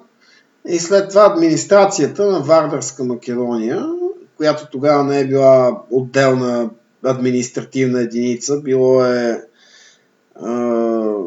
Вардарска бановина, ако не се лъжа, но тя е била по-голяма от съвременна Македония, е предадена за администриране на България. И сега фашистски окупатори доста силно звучи за, нали, нито някой ги е завоювал, нито е влизал там, дори с сърбите не сме, нали, да се вика, или с югославската армия не сме воювали. Даже обратното, пленниците от югославската армия, германските, които са били в плен на германците, които са от Македония и са българи по народност, а, ние сме съдействали да ги освободят. И над 15 000 души, доколкото знам, са освободени по този начин. Има снимки на някои от тия войници, на които даже някои от тях правят нацистския поздрав.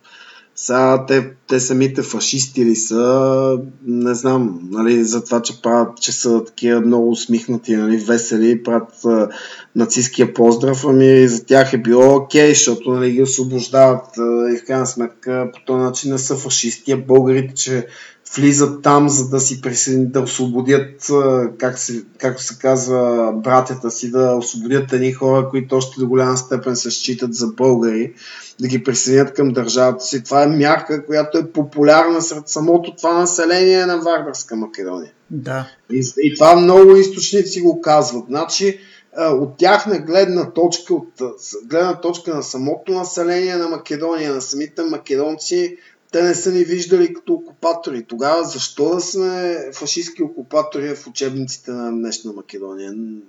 Не мисля, че е справедливо. Такова определение. Също така, те използват много умело, значи като погледнем от по-голямата нали, гледна точка, където може би спорът нали, дали сме били фашисти или не сме били фашисти, или цар Борис ли е бил фашист, кой ли е бил фашист. Фактите нали, са просто, че България е била съюзник на Германия, България е влязла в Македония като съюзник на Германия и това е което те използват пред международната сцена, нали, за да оправдаят, защото никой, никой от нали, анализаторите извън нашите нали, тесни кръгове в България и Македония няма да го интересува нали, кой българин от армията е бил фашист, кой е бил монархист, кой не бил съгласен с нацистска идеология или каквото и да е било. Но България е била съюзник на Германия. Ам, Но от тук трябва да погледнем фактите, какво се е получило от тази окупация. А, първо на първо, а, колко хора са умрели, разбира се, защото нали, първото и главно нещо е какви издевателства е имало над населението. И тук говорим за хора, нали, които са били или убити като а, част от някакви партизански отряди, или също така от някакви акции, нали, просто на убийства, защото е имало доста нали, такива акции, в които хора са били, от някои села са, уби, са били убивани за подпомагане на партизани. 1964 година, ако не се лъжа, има изготвена статистика, вече 20 години след войната, където югославската власт определя нали, от коя националност и от коя държава в Югославия колко хора са умрели. За да може да се направи съпоставка, нали, малко като част от тяхното помиряване след войната, да се видят кой колко жертви е дал и да, да се сложи капак веднъж на винаги на този конфликт, който де-факто нали, е по-голям конфликт, който е причината да няма Югославия изобщо, но това е друг въпрос. А, погледнато, македонци, нали, те са определили като македонци хората, които са били в областта Македония и не са били или мисулмани, или гърци, или влахи, а, има умрели 6000 а, за цялата война, което включва българската окупация най-вече. А, 3000 от тези, разбира се, са умрели на Сремския фронт. Това са отрядите, които са пратени за, за бой с немците, когато са се водили битките в Срем, за освобождаването на Войводина и с Унгария. Така че можем да кажем, че около 3000 човека някъде са били умрелите, според самите югославски власти, за времето на българската окупация на Македония. Което разбира се, нали...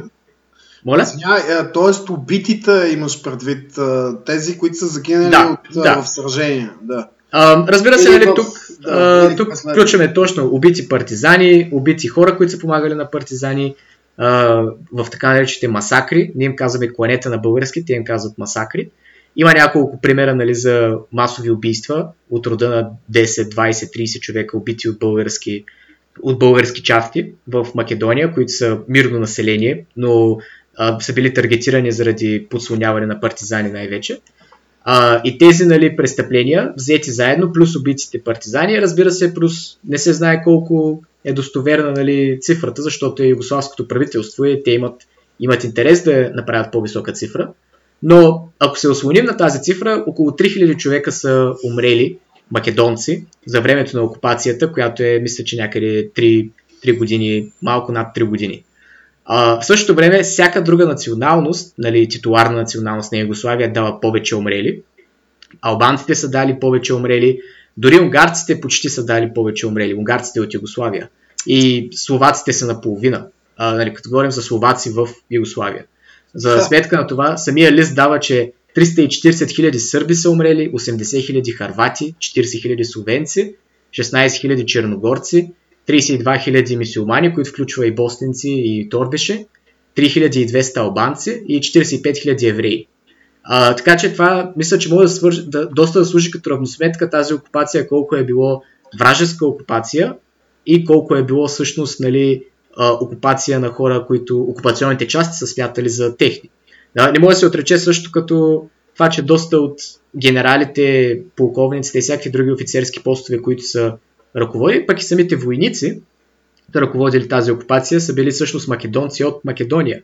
Едно, един от най-големите масакри, така наречени македонски, ние им казваме кланета пак, нали да кажа, е извършен от точно такъв български офицер, българин, а, който също е роден в а, източна Македония, днешна източна Македония.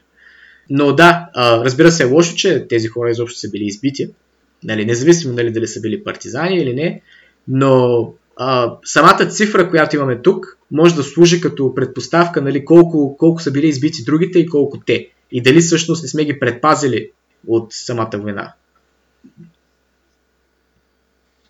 И, да, и доколко масово са воювали против а, български, българските фашистски окупатори, между другото, там няма надписи. Днес нали, в учебниците им не са и в другите им там материали не са наречени по този начин германците, италианците. Между другото, македонските партизани са се биели срещу италиански, италиански военни части, германски, така че от тия 3000 Трябва да видим колко от тях са дадени като жертви в боевете срещу германците в самата Македония, нали? И италианците в днешна Западна Македония. А, но спрямо тези италианци и германци няма такова отношение, няма такива паметници, нали? Да пише, както пише за тук умряха еди какви си синове на народа, уби, убиени от българската гнасна рака Ама няма нищо за германската гнасна рака, нито за италианската, които са нали, доказани фашисти, за разлика от българите. Да. А, интересното е също да се направи с предпоставка а, колко хора всъщност са били убити след а, от новото присъединяване на Македония в Югославия, защото нали, първите години, както и в България, са били а, разбирни години, където имало масови убийства на хора, които а, комунистите са считали за, а, за външни шпиони или просто са били сложени за ликвидация. Те, те наречени Народен съд. А, и мисля, че горе-долу се доближават нали, числата. Така че, а, общо взето, това, което всъщност е това, което се е случило и числата, които имаме, нямат никакво значение нали, за, за тяхната нали, представа, изобщо за тяхното как, какви паметници ще правят, Важното е единствено нали, какво е чувството останало за това. А, също а, мисля, че е интересно да се спомене, че а, акцията на българската армия, която отново влиза в Македония, този път като съюзник нали, на, на Съветския съюз, за да обкръжи германската южна група, която се изтегля, всъщност се отрича изобщо от македонските историци, че се е случвало. И което е доста по-смешно, защото това са някъде 300 000 човека, нали, българска армия, която е използвана за да се обградят германците и да се отцепи пътя им. И техните освобождения, така да се нарече, на Скопие, на Охрид, на други градове. Според македонците изобщо нали, не е имало такова нещо и мисля, че някъде 10-20 хиляди македонски партизани са успели да победят цялата германска армия, която се е изтегляла. да, да, да се освободят сами, да. Без съдействието на българите. А, а ние сме водили много тежки боеве при Страцин а, и така нататък. И това си е абсолютно документирано, че нашата армия се е сражала с германците там и че влиза в Скопие и партизаните влизат след нея. Но те продължават да си го пишат това, да го говорят по медии и така нататък. И че нали, българската армия, нали, като аргумент се дава следното како може бугарите да бъдат освободители след като били фашистски окупатори. И нали, ти им казваше как, како може, сменила се политиката, начина, още там на 5 или на 6 септември България обявява, първо се обявява за неутрална, а после се обявява война на Германия. И, и така става, променят се политиките. На тях им изглежда абсурдно. Нали? А, понеже споменат чувствата, важното е какво е било чувството. Значи чувството може да е било всякакво, но те чрез заповеди, чрез стигматизация, чрез пропаганда могат да го преобърнат това чувство. И могат, те като непрекъснато тръбят, вижте какво направиха българските окупатори тук, как убиха тия деца, тия хора, тази жена измъчваха убият и така у хората се наслоява едно негативно чувство, буквално на омраза, без всъщност нали, да има основания за това. И без да има такива чувства преди нали, да дойдат партизаните на власт, да им отворят очите каква е била властта преди това.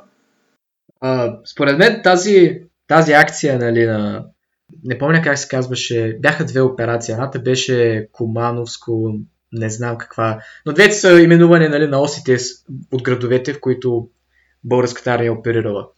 Но самото представяне, защото това е може би, нали, да не казваме голяма дума, обаче най-голямата фалшификация в македонската история, защото за средновековието, нали, за, за другите по-далечни обстоятелства можем малко да затворим очи, защото това са неща от далечното минало.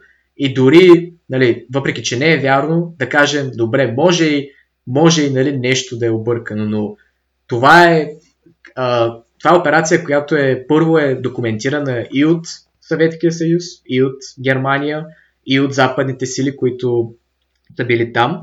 отделно от самите хора, които са участвали. Това е било от 1944 година, значи до ден днешен е възможно да има живи хора, които са или са видели, или са знаели какво се случва. А, това е, а, как да го кажа, буквално има записи. А, не, че записите не могат да се манипулират, но всичко това е близкото минало, а, така да се каже. И един вид тези хора минали са 10-20 години от се е случило и те просто колективно са решили, че това просто не се е случило. Така че не можем да говорим за това, че те един вид са пробити и не знаят какво става, а че те знаят какво правят, знаят как да се използват политическата позиция и когато им е удобно, ще го направят. Не мисля, че, не мисля, че някой от тях нали, си прави иллюзия, особено през студената война си е прави иллюзия, че а, са се освободили сами, че България не е участвала, че когато са били под окупацията на Българското царство, те всъщност не са помагали на самото царство, но просто когато Германия губи войната, вече не е изгодно да си на тази страна, защото само ще, само ще поемеш негативи. По-добре да си героя, който е изгонил лошите фашисти, когато фашистите са паднали и са били победени, отколкото да си бил онзи, който им е помагал, когато те са били във възход за две години. Да, има лойка.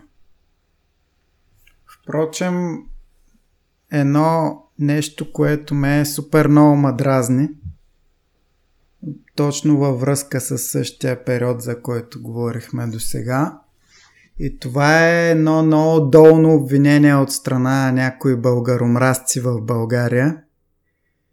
Как едва ли не България, българската държава, която е прецедент в Европа, спасяйки своите евреи през Втората световна война, се опитват да и лепнат петно как не сме били спасили македонските евреи. Доколко наистина може да се каже, че ние носим вина за това. Че България като държава има такава вина. Значи аз мисля, че върховната, значи аз не мисля, съм сигурен, че върховната власт в тези нови територии, както се ги нарича тогава в българската преса, върховната административна власт е била на германците, на Третия райх. Така че, ако те наредят нещо, просто е било невъзможно или много трудно да не се изпълни. И при положение, че те са наредили депортация на евреите към Полша, нали, към Освенцим или там, не знам, може някой директно към лагерите на смъртта са били транспортирани. Сега това, че може би е станало с съдействието на български окупационни власти, на български полицаи през територията на България. Това е възможно, нали, се включва в, вероятно е било осъществено в рамките на съюзническите отношения между България и Третия райх тогава. Но инициативата в крайна сметка не е била българска е била, не е била от българска страна, а била от страна на германците. Затова аз мисля, че отговорността на българите на България може да е само частична. При това България успява да спаси унези евреи, които са на нейна държавна територия. И това доказва, че тя може би, ако имаше по-големи възможности, ако беше инкорпорирал административно новите територии, може би ще ще спаси и тези евреи, но там наистина върховната административна власт е била германска, а не българска. Поред мен, може би подходът ни нали, като, и като политика, и като исторически поглед, малко не е правилен, защото и влизаме малко от към оправдателна гледна, гледна точка. Ам, нали, отначало не можем да отречем, че България е спасила евреите, които са били в границите на царството преди, ам, преди нали, анексията, окупацията на другите територии. Но също така не трябва да можем да отречем, че всъщност евреите, които са били в новите окупирани територии, са били а, изпратени и те не са спасени от България. А, това не може, нали, това винаги ще си остане, защото тези хора са си, са си били убити.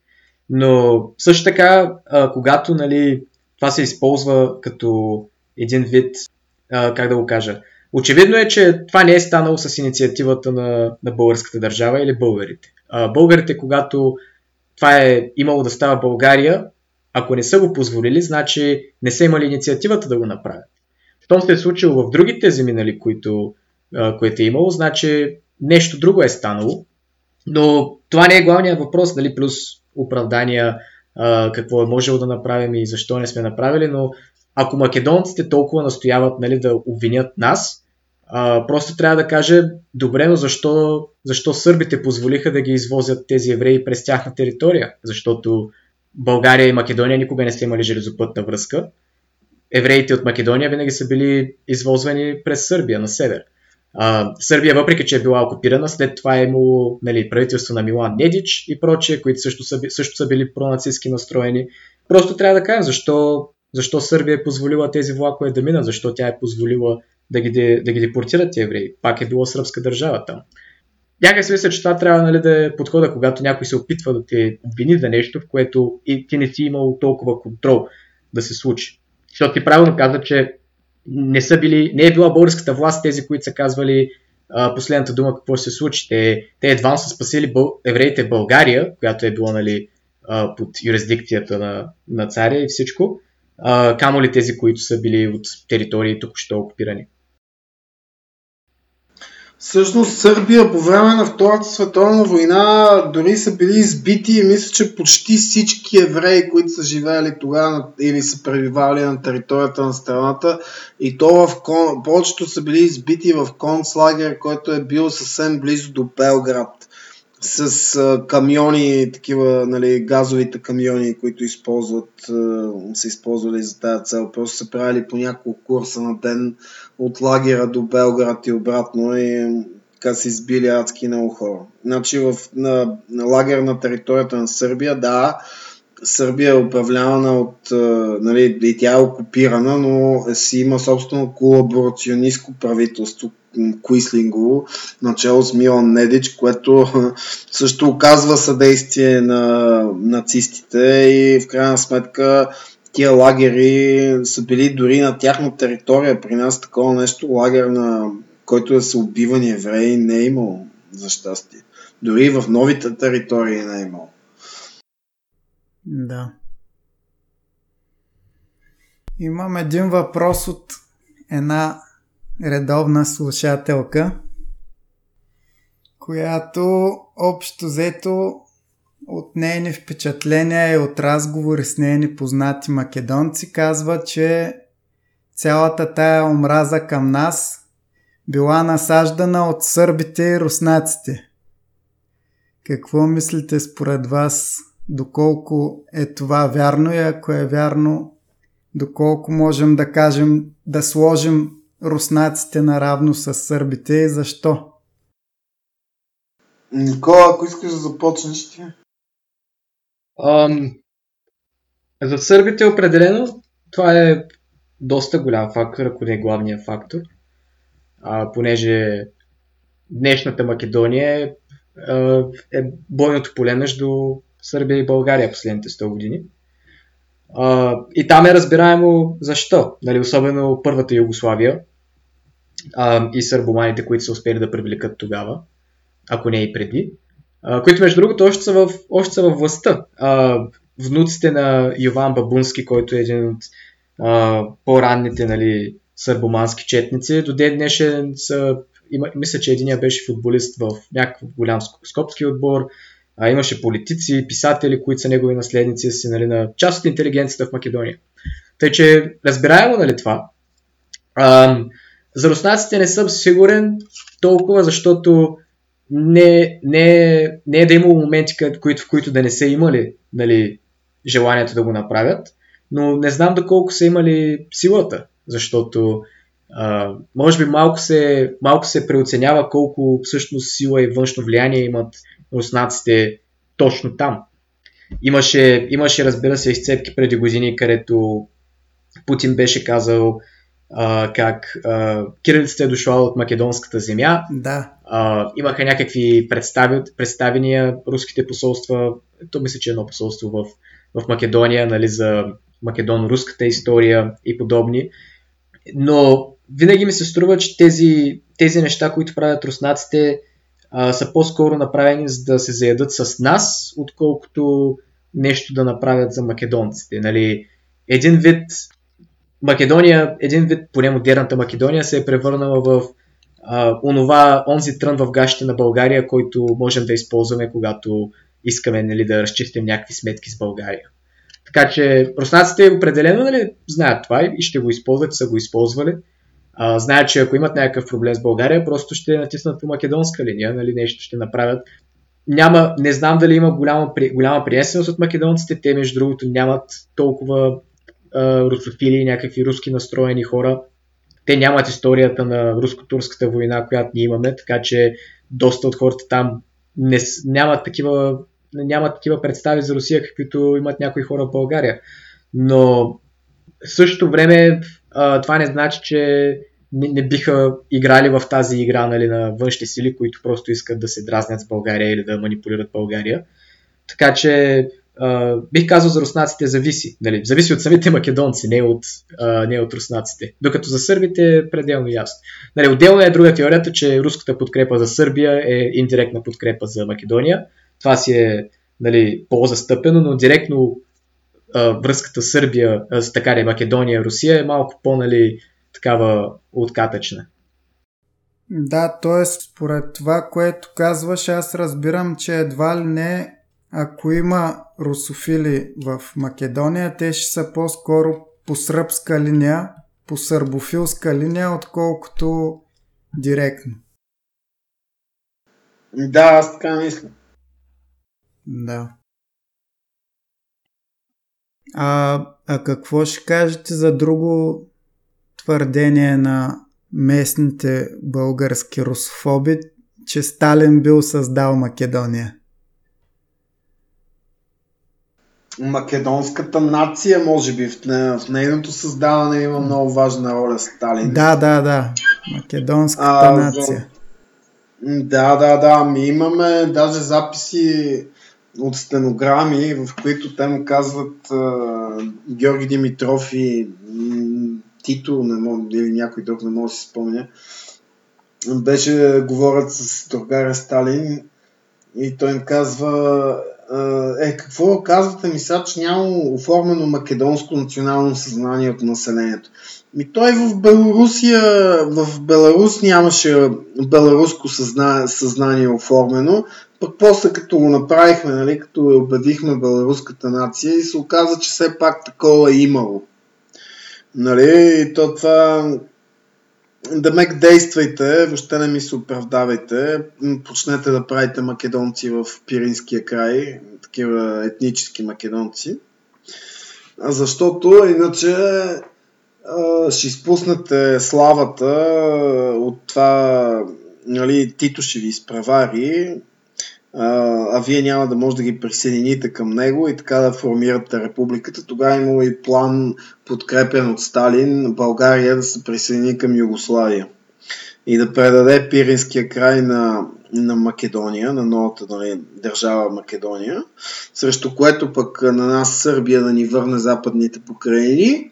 И така се формира един на Югославия от Триест, нали, на Дратическо море, до Варна на Черно море. Да. Само, че те се скарват, Тито се скарва с Сталин, там случая с Коминформ бюрото, което е разположено тогава в Белград, което се опитва да свали Тито или поне действа доста яростно срещу него.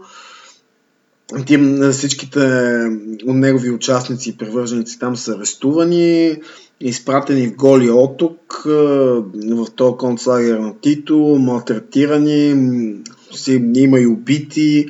И аз мисля, че поради този случай македонците, като другите югославяни, са имали доста неприятни отношения с СССР и с руснаците. Да. То е можем да кажем, че благодарение на този разрив се спира просто абсурдната политика на, на БКП за македонизация на Пиринска Македония. Абсолютно може, да. Никола, нещо да добавиш по въпроса? Само аз да кажа, само да добавя, че македонската нация, самата концепция за изграждане на македонска нация пак се изгражда, пак се приема от Коминтерна тогава и защо от комунистическите партии, от която най-важна е тази на СССР, пак по време на управлението на Сталин. Това става през 1934 година, ако не се лъжа. Гласувана е буквално, че нали, ще се създава такава нация, че комунистите, комунистите насякъде по света ще я подкрепят създаването на македонската нация. И това е пак по времето, когато Сталин контролира почти всичко и държи върховната власт в Съветския съюз. Ясно. Така че наистина има важна роля в изграждането на македонската нация. Според мен, а, да, а, чисто официално, нали, като го сложим така, Сталин, нали, главата на Коминтерн, Коминтерн го прави, и също Сталин главата на СССР, и после СССР, без нали, да присъедини Вардърската част към Народна република България, избира да я върне обратно на новата Югославия, определено има заслуга.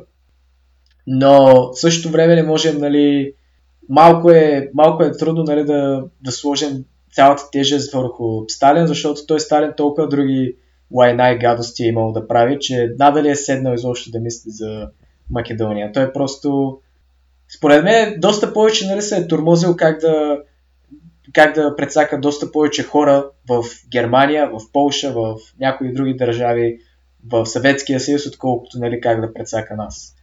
Така че да, обаче казал... той е бил, бил е експерт по, точно по националните въпроси, още по времето на Ленин. Има една така, има един такъв, така статия на Сталин, написана по поръчка на Ленин в Виена за националния въпрос и въпроса за националното самоопределение. И така, че именно Сталин е експерта по националните въпроси в Комунистическата партия в партията на болшевиките, така че може и по-сериозно да се е заинтересува от това. И то не е със мисълта нас да ни прецака, ами просто защото това му е било, как, как да кажа, специализацията, вътрешната специализация в комунистическата или болшевишката партия. Да, и също така, нали, като говорим за Сталин, действията нали, с 20 години разлика са доста нали, кръсноречиви, понеже първо Сталин е вземал много постове, Сталин изобщо не знаем, поне тук навлизаме малко в конспиративната нали, част, но не знаем дали Сталин е бил един човек през цялото време и дали изобщо Сталин е бил грузинец, а, но в същото време точно за Македония точно за България съм почти сигурен, че не е имал лично отношение, както доста обичаме да преписваме на някакви други лидери. Доста, доста пъти това нали, наистина имат лично отношение към България или някоя друга съседна страна, но точно той не мисля, че, че е имал. Това, което мисля, че допринася комунизмът да направи македонската нация, е първо югославските комунисти. Тук нали, подчертавам югославски, защото това де-факто не са сърбите, това не са сръбските националисти, даже не са сръбските комунисти, а по-скоро харватските и черногорските комунисти. Първият пратен от Тито, който е харватин, наполовина харватин, наполовина словенец Тито, пратеник в Югославия, се нарича Темпо, нали, прякора му е Темпо, мисля, че беше Светозар Вукович, не му помня точното име. Той е чер... Да, той е черногорски комунист, който също участва в създанието на черногорската нация. А, така че не можем да говорим също, че сръбските националисти или сръбските кръгове са били щастливи от това, защото и те са някакви, надя... някакви надежди, че ще могат да, да добавят нещо. И, нали, разбира се, не трябва да вземаме втората Югославия като първоначален сръбски проект, защото да. той де-факто разпречетосва това, което нали, е било предишната Сърбия преди, а, преди Югославия. Да. А, докато нали, в по-нататъчни периоди вече наистина се затвърдява тяхната власт по един или друг начин, заради близостта им и постовете, които взимат след Тито. Но показателно за това, че не можем да приравним Югославия след Втората световна война на Сърбия е, че Босна е отделна република. Босна, нали знаем по сръбските разбирания, там се е люлката на Сърбия. Абсолютно. Тоест, ако сърбите са имали предимство и са държали реалната власт, биха се опитали да присъединят към Сърбия, отколкото да е отделна. Или поне това, дето били... част, част, където е населена с сърби, това са 49% дори и да ден днешен от, от цялата Босна и Херцеговина. Те наречената република Сръбска крайна. Да, да. И да, все пак Югославия, а, сърбите са били една трета. А, да, а, нали, тези големи комунистически държави, като СССР, като Сърбия, малко трудно нали, можем да ги преравним с нация да. или с днешна нация, защото първо, че са разпаднали, второ, че ако кажем сърбите от Югославия, Тито не е сърбин, а самата държава не е била сръбски характер. СССР, въпреки че пак руснаците са били повече, пак не е било чисто руска държава, въпреки че тях не е била преобладаващата култура. Но определено, нали, сръбския интерес не би бил създаване на такава нация. Техният интерес би бил те да, те да са част от някаква по-близка до Сърбия, а, нещо като автономна единица, като Косово най- най-много, да. бих казал. Това, това би бил техния интерес. Добре.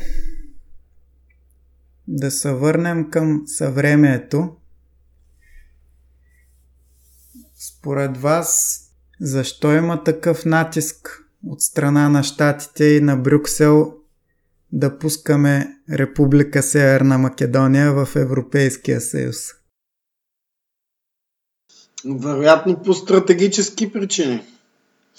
Като привлекат, може би смятат, че като привлекат Македония и Албания, защото той практиката пък на Европейския съюз е да приема държавите така по двойки.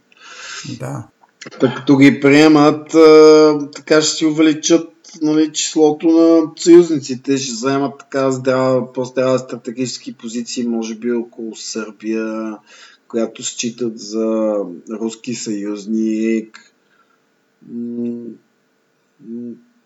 Са други стратегически позиции или пък не знам, всъщност Македония е прекалено дребна и няма излъз на море, за да е от кой знае каква стратегическа важност. Нали? Може би да планират нещо така да като да заобиколят Сърбия, нали, която е потенциален руски съюзник с някакъв кордон от а, натовски държави. Тоест тя вече е член на НАТО, да. но и като а, член на Европейския съюз. А, бих казал, че има няколко причини, които се припокриват до някъде, но всичките са в една и съща посока. А, първата е, че това е тактика на Европейския съюз и до някъде на НАТО, където, където те нямат полза, нали. Де факто Европейския съюз, както каквото и да се говорим, Европейския съюз няма да има никаква полза, нали, от или Албания, или Македония да влезе в тях. Да бъдем честни, Европейския съюз няма полза и, и от България и Румъния да е, в, в, в Европе, да е вътре в Съюза.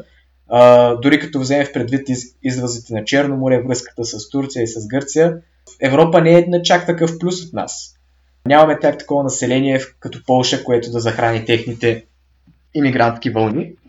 Нямаме някакви такива големи плюсове, но в техните очи, ако, ако те не се установят еди къде си, някой друг ще се установи. В случая на България това би било или Турция, или Русия. Ако, ако Европейския съюз не се наложи в този регион, или Турция, или някаква възобновена Русия биха властвали там. В Македония, ако Европейския съюз не се установи, някаква обновена нова Югославия или, или, турска, а, или турска вълна или някаква друга нали, държава би могла да прокара интереса си там, Китай дори. Нали, това са вече по-далечни неща. Така че това е първото. А, такива малки държави по покрайнините, а, България, Румъния, Балтийските държави, Македония, Харватия даже бих казал, те нямат някаква полза от тях, отколкото просто нали, някой друг да не ги вземе. А, втората точка е, че те просто искат да предотвратят конфликт. Конфликт, който се предотвратява с подкуп. Причината в източна Европа, тази източна Европа, която Европейския съюз вече е взел под крилото си, да няма вече конфликти, някакви големи конфликти, е просто защото Европейския съюз подкупва тези държави. Мисля, че Даже съм почти сигурен, че ако Европейския съюз не подкупваше Румъния и Унгария, ще да има сериозен конфликт в близките 20 години след 91 между тях. както и между България и Гърция, въпреки че на по-низко ниво. Европейския съюз за източна Европа е просто един подкупен механизъм, където те пращат пари на държавите, за да може те да не воюват една с друга. И държавите от своя гледна точка знаят, че ако те воюват една с друга, парите спират и те остават на сухо.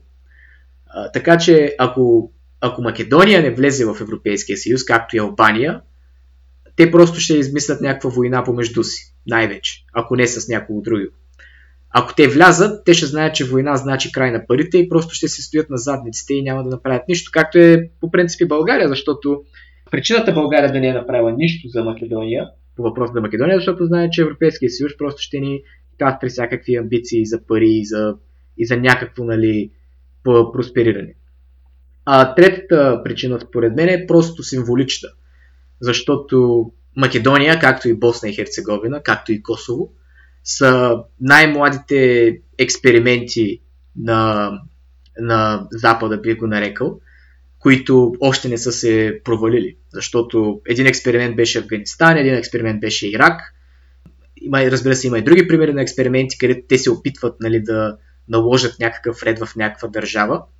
А, Босна е най-добрият пример в Европа, защото Босна е просто защита една за друга няколко да. различни държави и де-факто не функционира. Единствено функционира, защото Западът не иска да се разпадне отново да стане конфликт и те да събират нали, потърпевшите от този конфликт.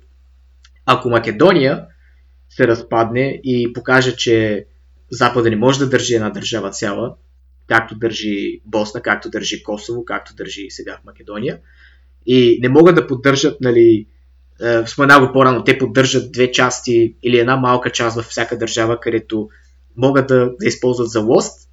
И ако те оставят дали, това нещо да излезе извън контрол, това ще е просто символ на всички други такива държави в такава позиция, че нещата просто вече излизат извън контрол. Ако, ако Македония не влезе и стане нов албански конфликт, ще почне конфликт и в Босна. Просто е неизбежно.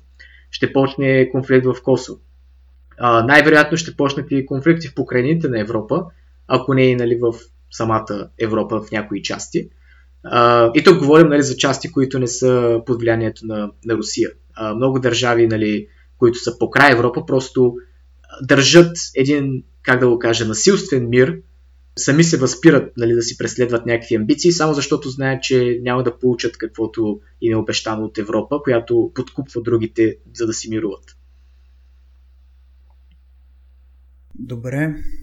Последен въпрос.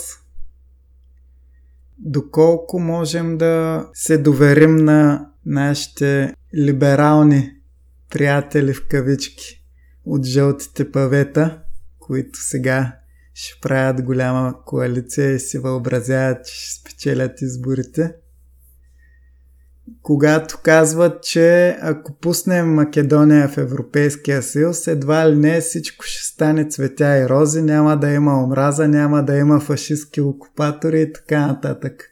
Ще се променят ли изобщо отношенията между България и македонската държава, ако и дори не само държава, и дори между самите хора. Ако пуснем, ако Македония стане членка на Европейския съюз? Мене не ми се вярва, че само по себе си това Македония да стане член на Европейския съюз може да промени нещо.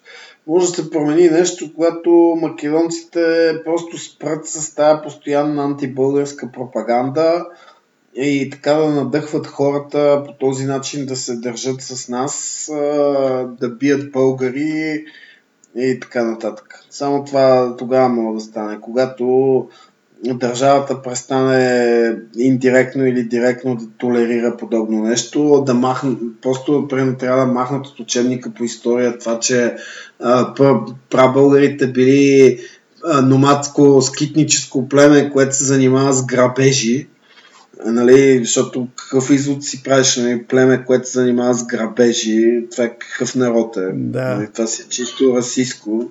Е, такива неща трябва да станат, а пък това дали ще трябва да влезе в Европейски съюз или не, тя може и в Европейски съюз да си провежда такава политика, според мен.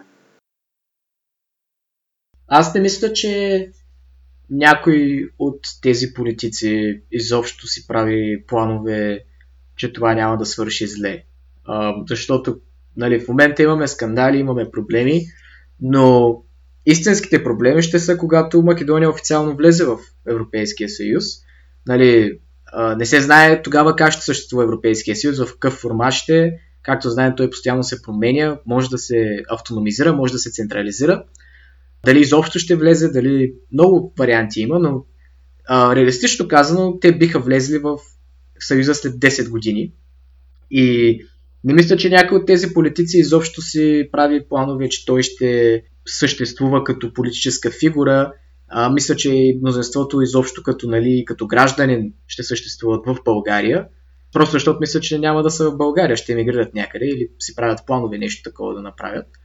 Като, като царя, като доста други политици, Сергей Станишев. Имаме прецедент нали, на български политици, които идват да бъркат някаква доста, доста дългосрочна каша и след това просто напускат държавата по един или друг начин.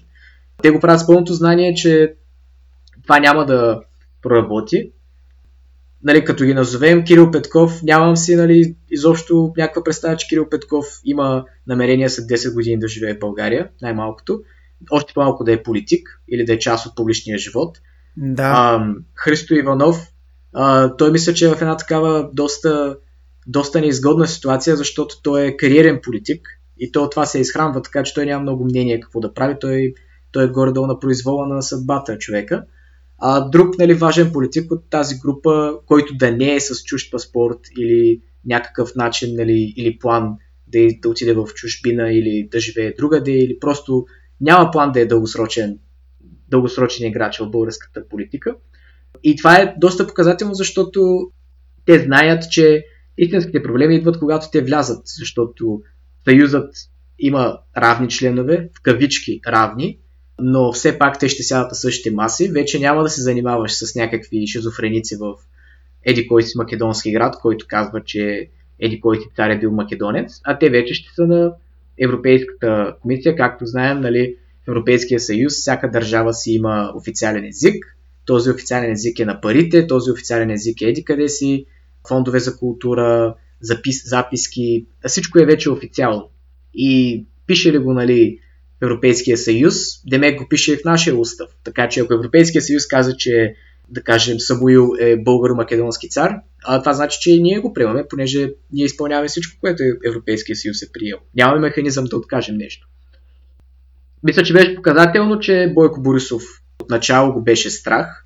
А, той е политик, който се поддава на всякакви нали, натиски, специално Бойко Борисов и е доста нали, страхлив от към такава гледна точка, но той, той се колеба най-много от всички, защото според мен той, той винаги е имал някакви планове да е дългосрочен политик. Той беше и дългосрочен политик, той се задържа най-дълго, мисля, от, от всички през демокрацията.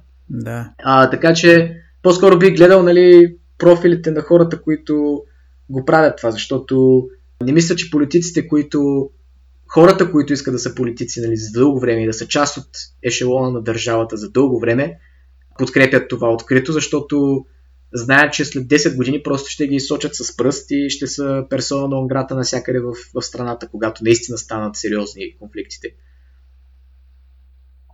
Да. Общо взето и аз си го представям по същия начин. Най-много като вече са официално членове на Европейския съюз. Дано да не стане, но ако си представим, то ще почнат още повече да си позволяват. Примерно Омо и Линден, ако споменем. Омо и Линден е напълно изкуствена организация от двама-трима човека, уж македонци в Пиринска Македония, която обаче в Европарламента си приеха декларация да не осъждат, че сме ги тъпчели уж. Горкото македонско мълцинство в България. И дори част от тия партии Радан Кънев гласува в подкрепа на тая декларация. И може би имаше и други български евродепутати, не съм сигурен, от БСП и ДПС, дали нямаше също гласували в нейна подкрепа. Ами да, отново се връщаме на точката, че хората, които нямат дългосрочни планове да се реализират в България, единствено те биха си позволили нали, да застанат на, на такава страна, защото Радан Кънев, поне ако, ако имате спомен, когато беше нали, в реформаторския блок, лидер на ДСБ, мисля, че беше, да. а, не си е позволявал някакви промакедонски изявки или всякакви такива нали, положения. И мисля, че е показателно, че само когато отиде в, в Брюксел, като евродепутат, вече си позволи да го направи това, защото просто си е направил плана. Дали тези хора, каквото да говорим, те са си хора. И те си имат житейски планове и на първо място работят за себе си. Малко са хората, които интересите им биха се нагодили с изконния нали, интерес на, на държавата, камо ли с мнението на населението. Така че, нали, това, е, това е може моето заключение. Винаги, винаги да гледаме кой, а, кой къде застава и да видиш той какво всъщност ще прави. Да, за мен е потискащо, че, че политическата класа е стигнала до там, но за съжаление явно са единиците, които биха поставили личното си благо под общонародното. Аз не мисля, че политици могат да го направят това, защото политикът като, като единица, той е просто зависим нали, от това, което тези, които го подкрепят, искат. И това тези, които го подкрепят, не говоря само за господаватели, това по, по-голямата си част са е, економическите групи и социални групи, които го подкрепят. Така че от тях свободна воля не можем нали, да очакваме.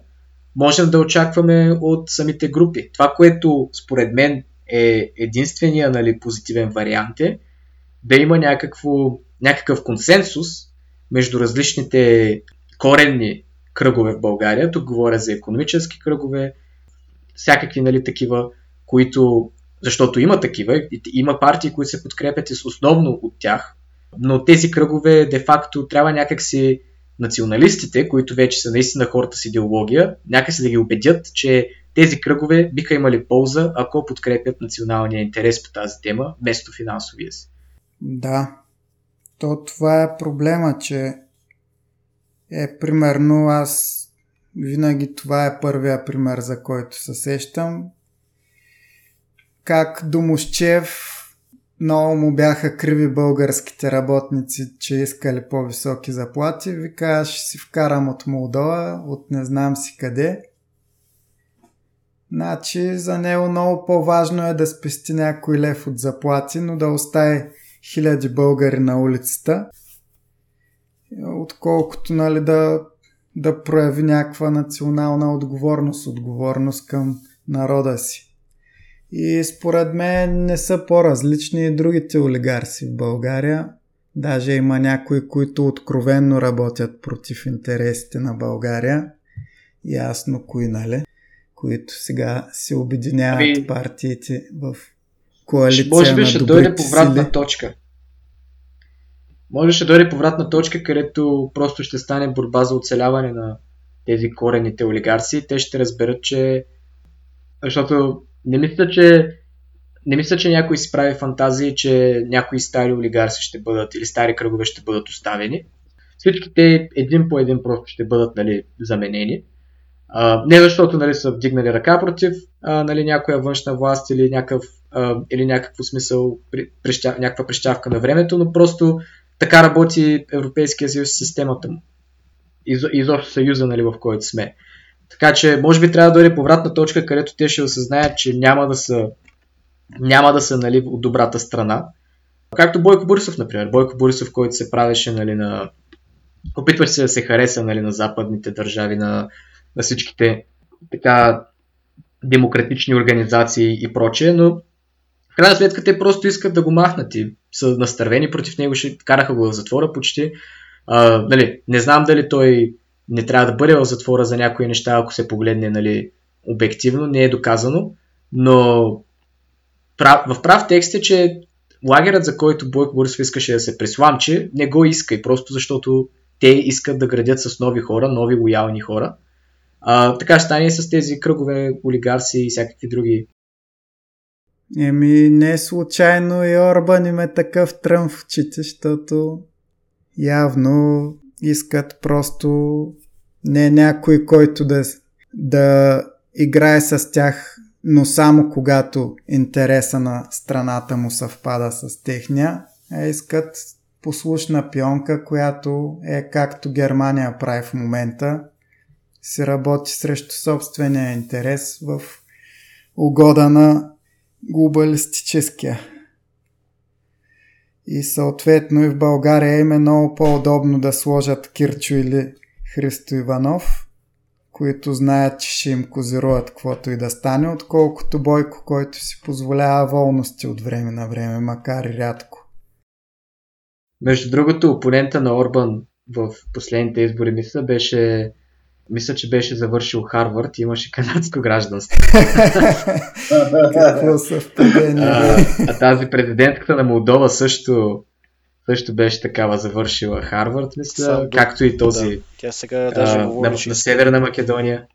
А, имат, имат прецедент в Източна Европа. Един възпитаник, който просто е роден в една държава, завършил е Харвард, може би някой друг университет. Просто Харвард е не мисля, че Харвард е нещо като котилото ми, просто е най-разпознаваемата дума в Източна да. Европа като голямо, а, голямо заведение. И, и това е горе-долу нали, а, плана за действие. Еми то всъщност и в Украина веднага след Майдана им пратиха някакви от украински происход, които от сумати време живеят в Штатите. Им пратиха направо ги сложиха на министерски и такива подобни постове. Просто им ги спуснаха с парашут. Добре. Дани, някакви въпроси, нещо?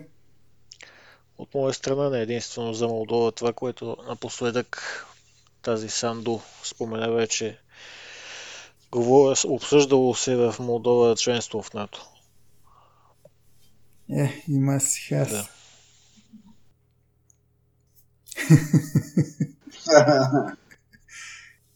Еми, да видим след няколко години дали ще има изобщо Молдова или ще е разделена между някои Ами ще се подсилим, значи, що Молдова е на наша страна, аз съм, аз съм позитивен за бъдещето.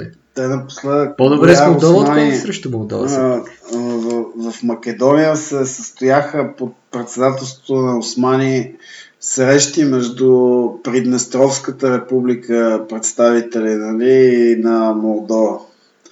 Нещо там да се да подписват някакво ново споразумение. Интересно. Да. Те май са в ролята си сега на председател на Европейския съюз. Македония.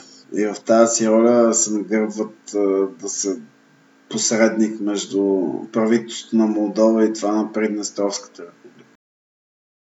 Председател на кое? Почетен, ми, не са ли в момента почетен председател на Европейския съюз Република Северна Македония?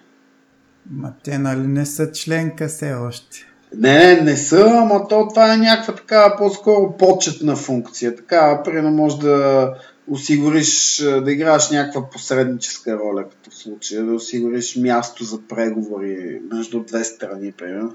Нещо подобно, някаква почетна роля им дадоха, мисля, в Европейския съюз в момента. Да, да, имаше нещо такова точно, когато Пендиков беше и нашите Гълъб Донев каза, ага. точно сега, когато Македония е такъв и се случва да, да го вземат по внимание, да, има, имат, има нещо.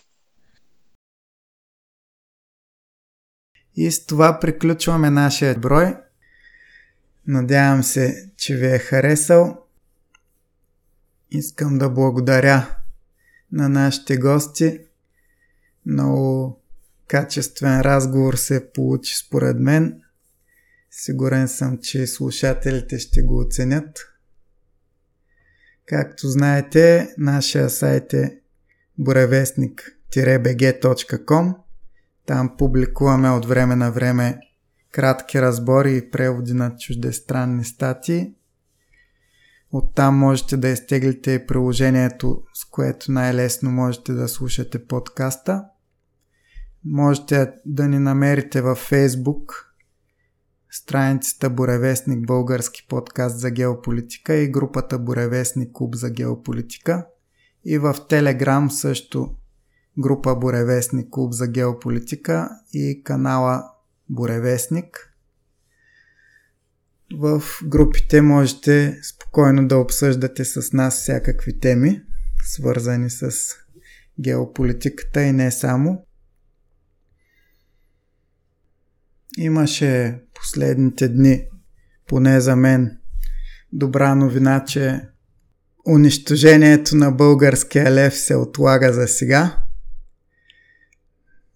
Продължава и подписката за референдум все пак, защото не се знае за колко би се отложило. Така че не знам вие на какво мнение сте, но поне за мен това да си запазим паричната единица запазва и българската надежда да не бъде, да не бъде заличена страната ни от картата на света, да не бъде погълната един ден от Европейски Съединени щати или Европейски съветски съюз, който както иска да го нарича, но определено за мен не е добра перспектива. И за това се надявам да успеем да запазим българския лев.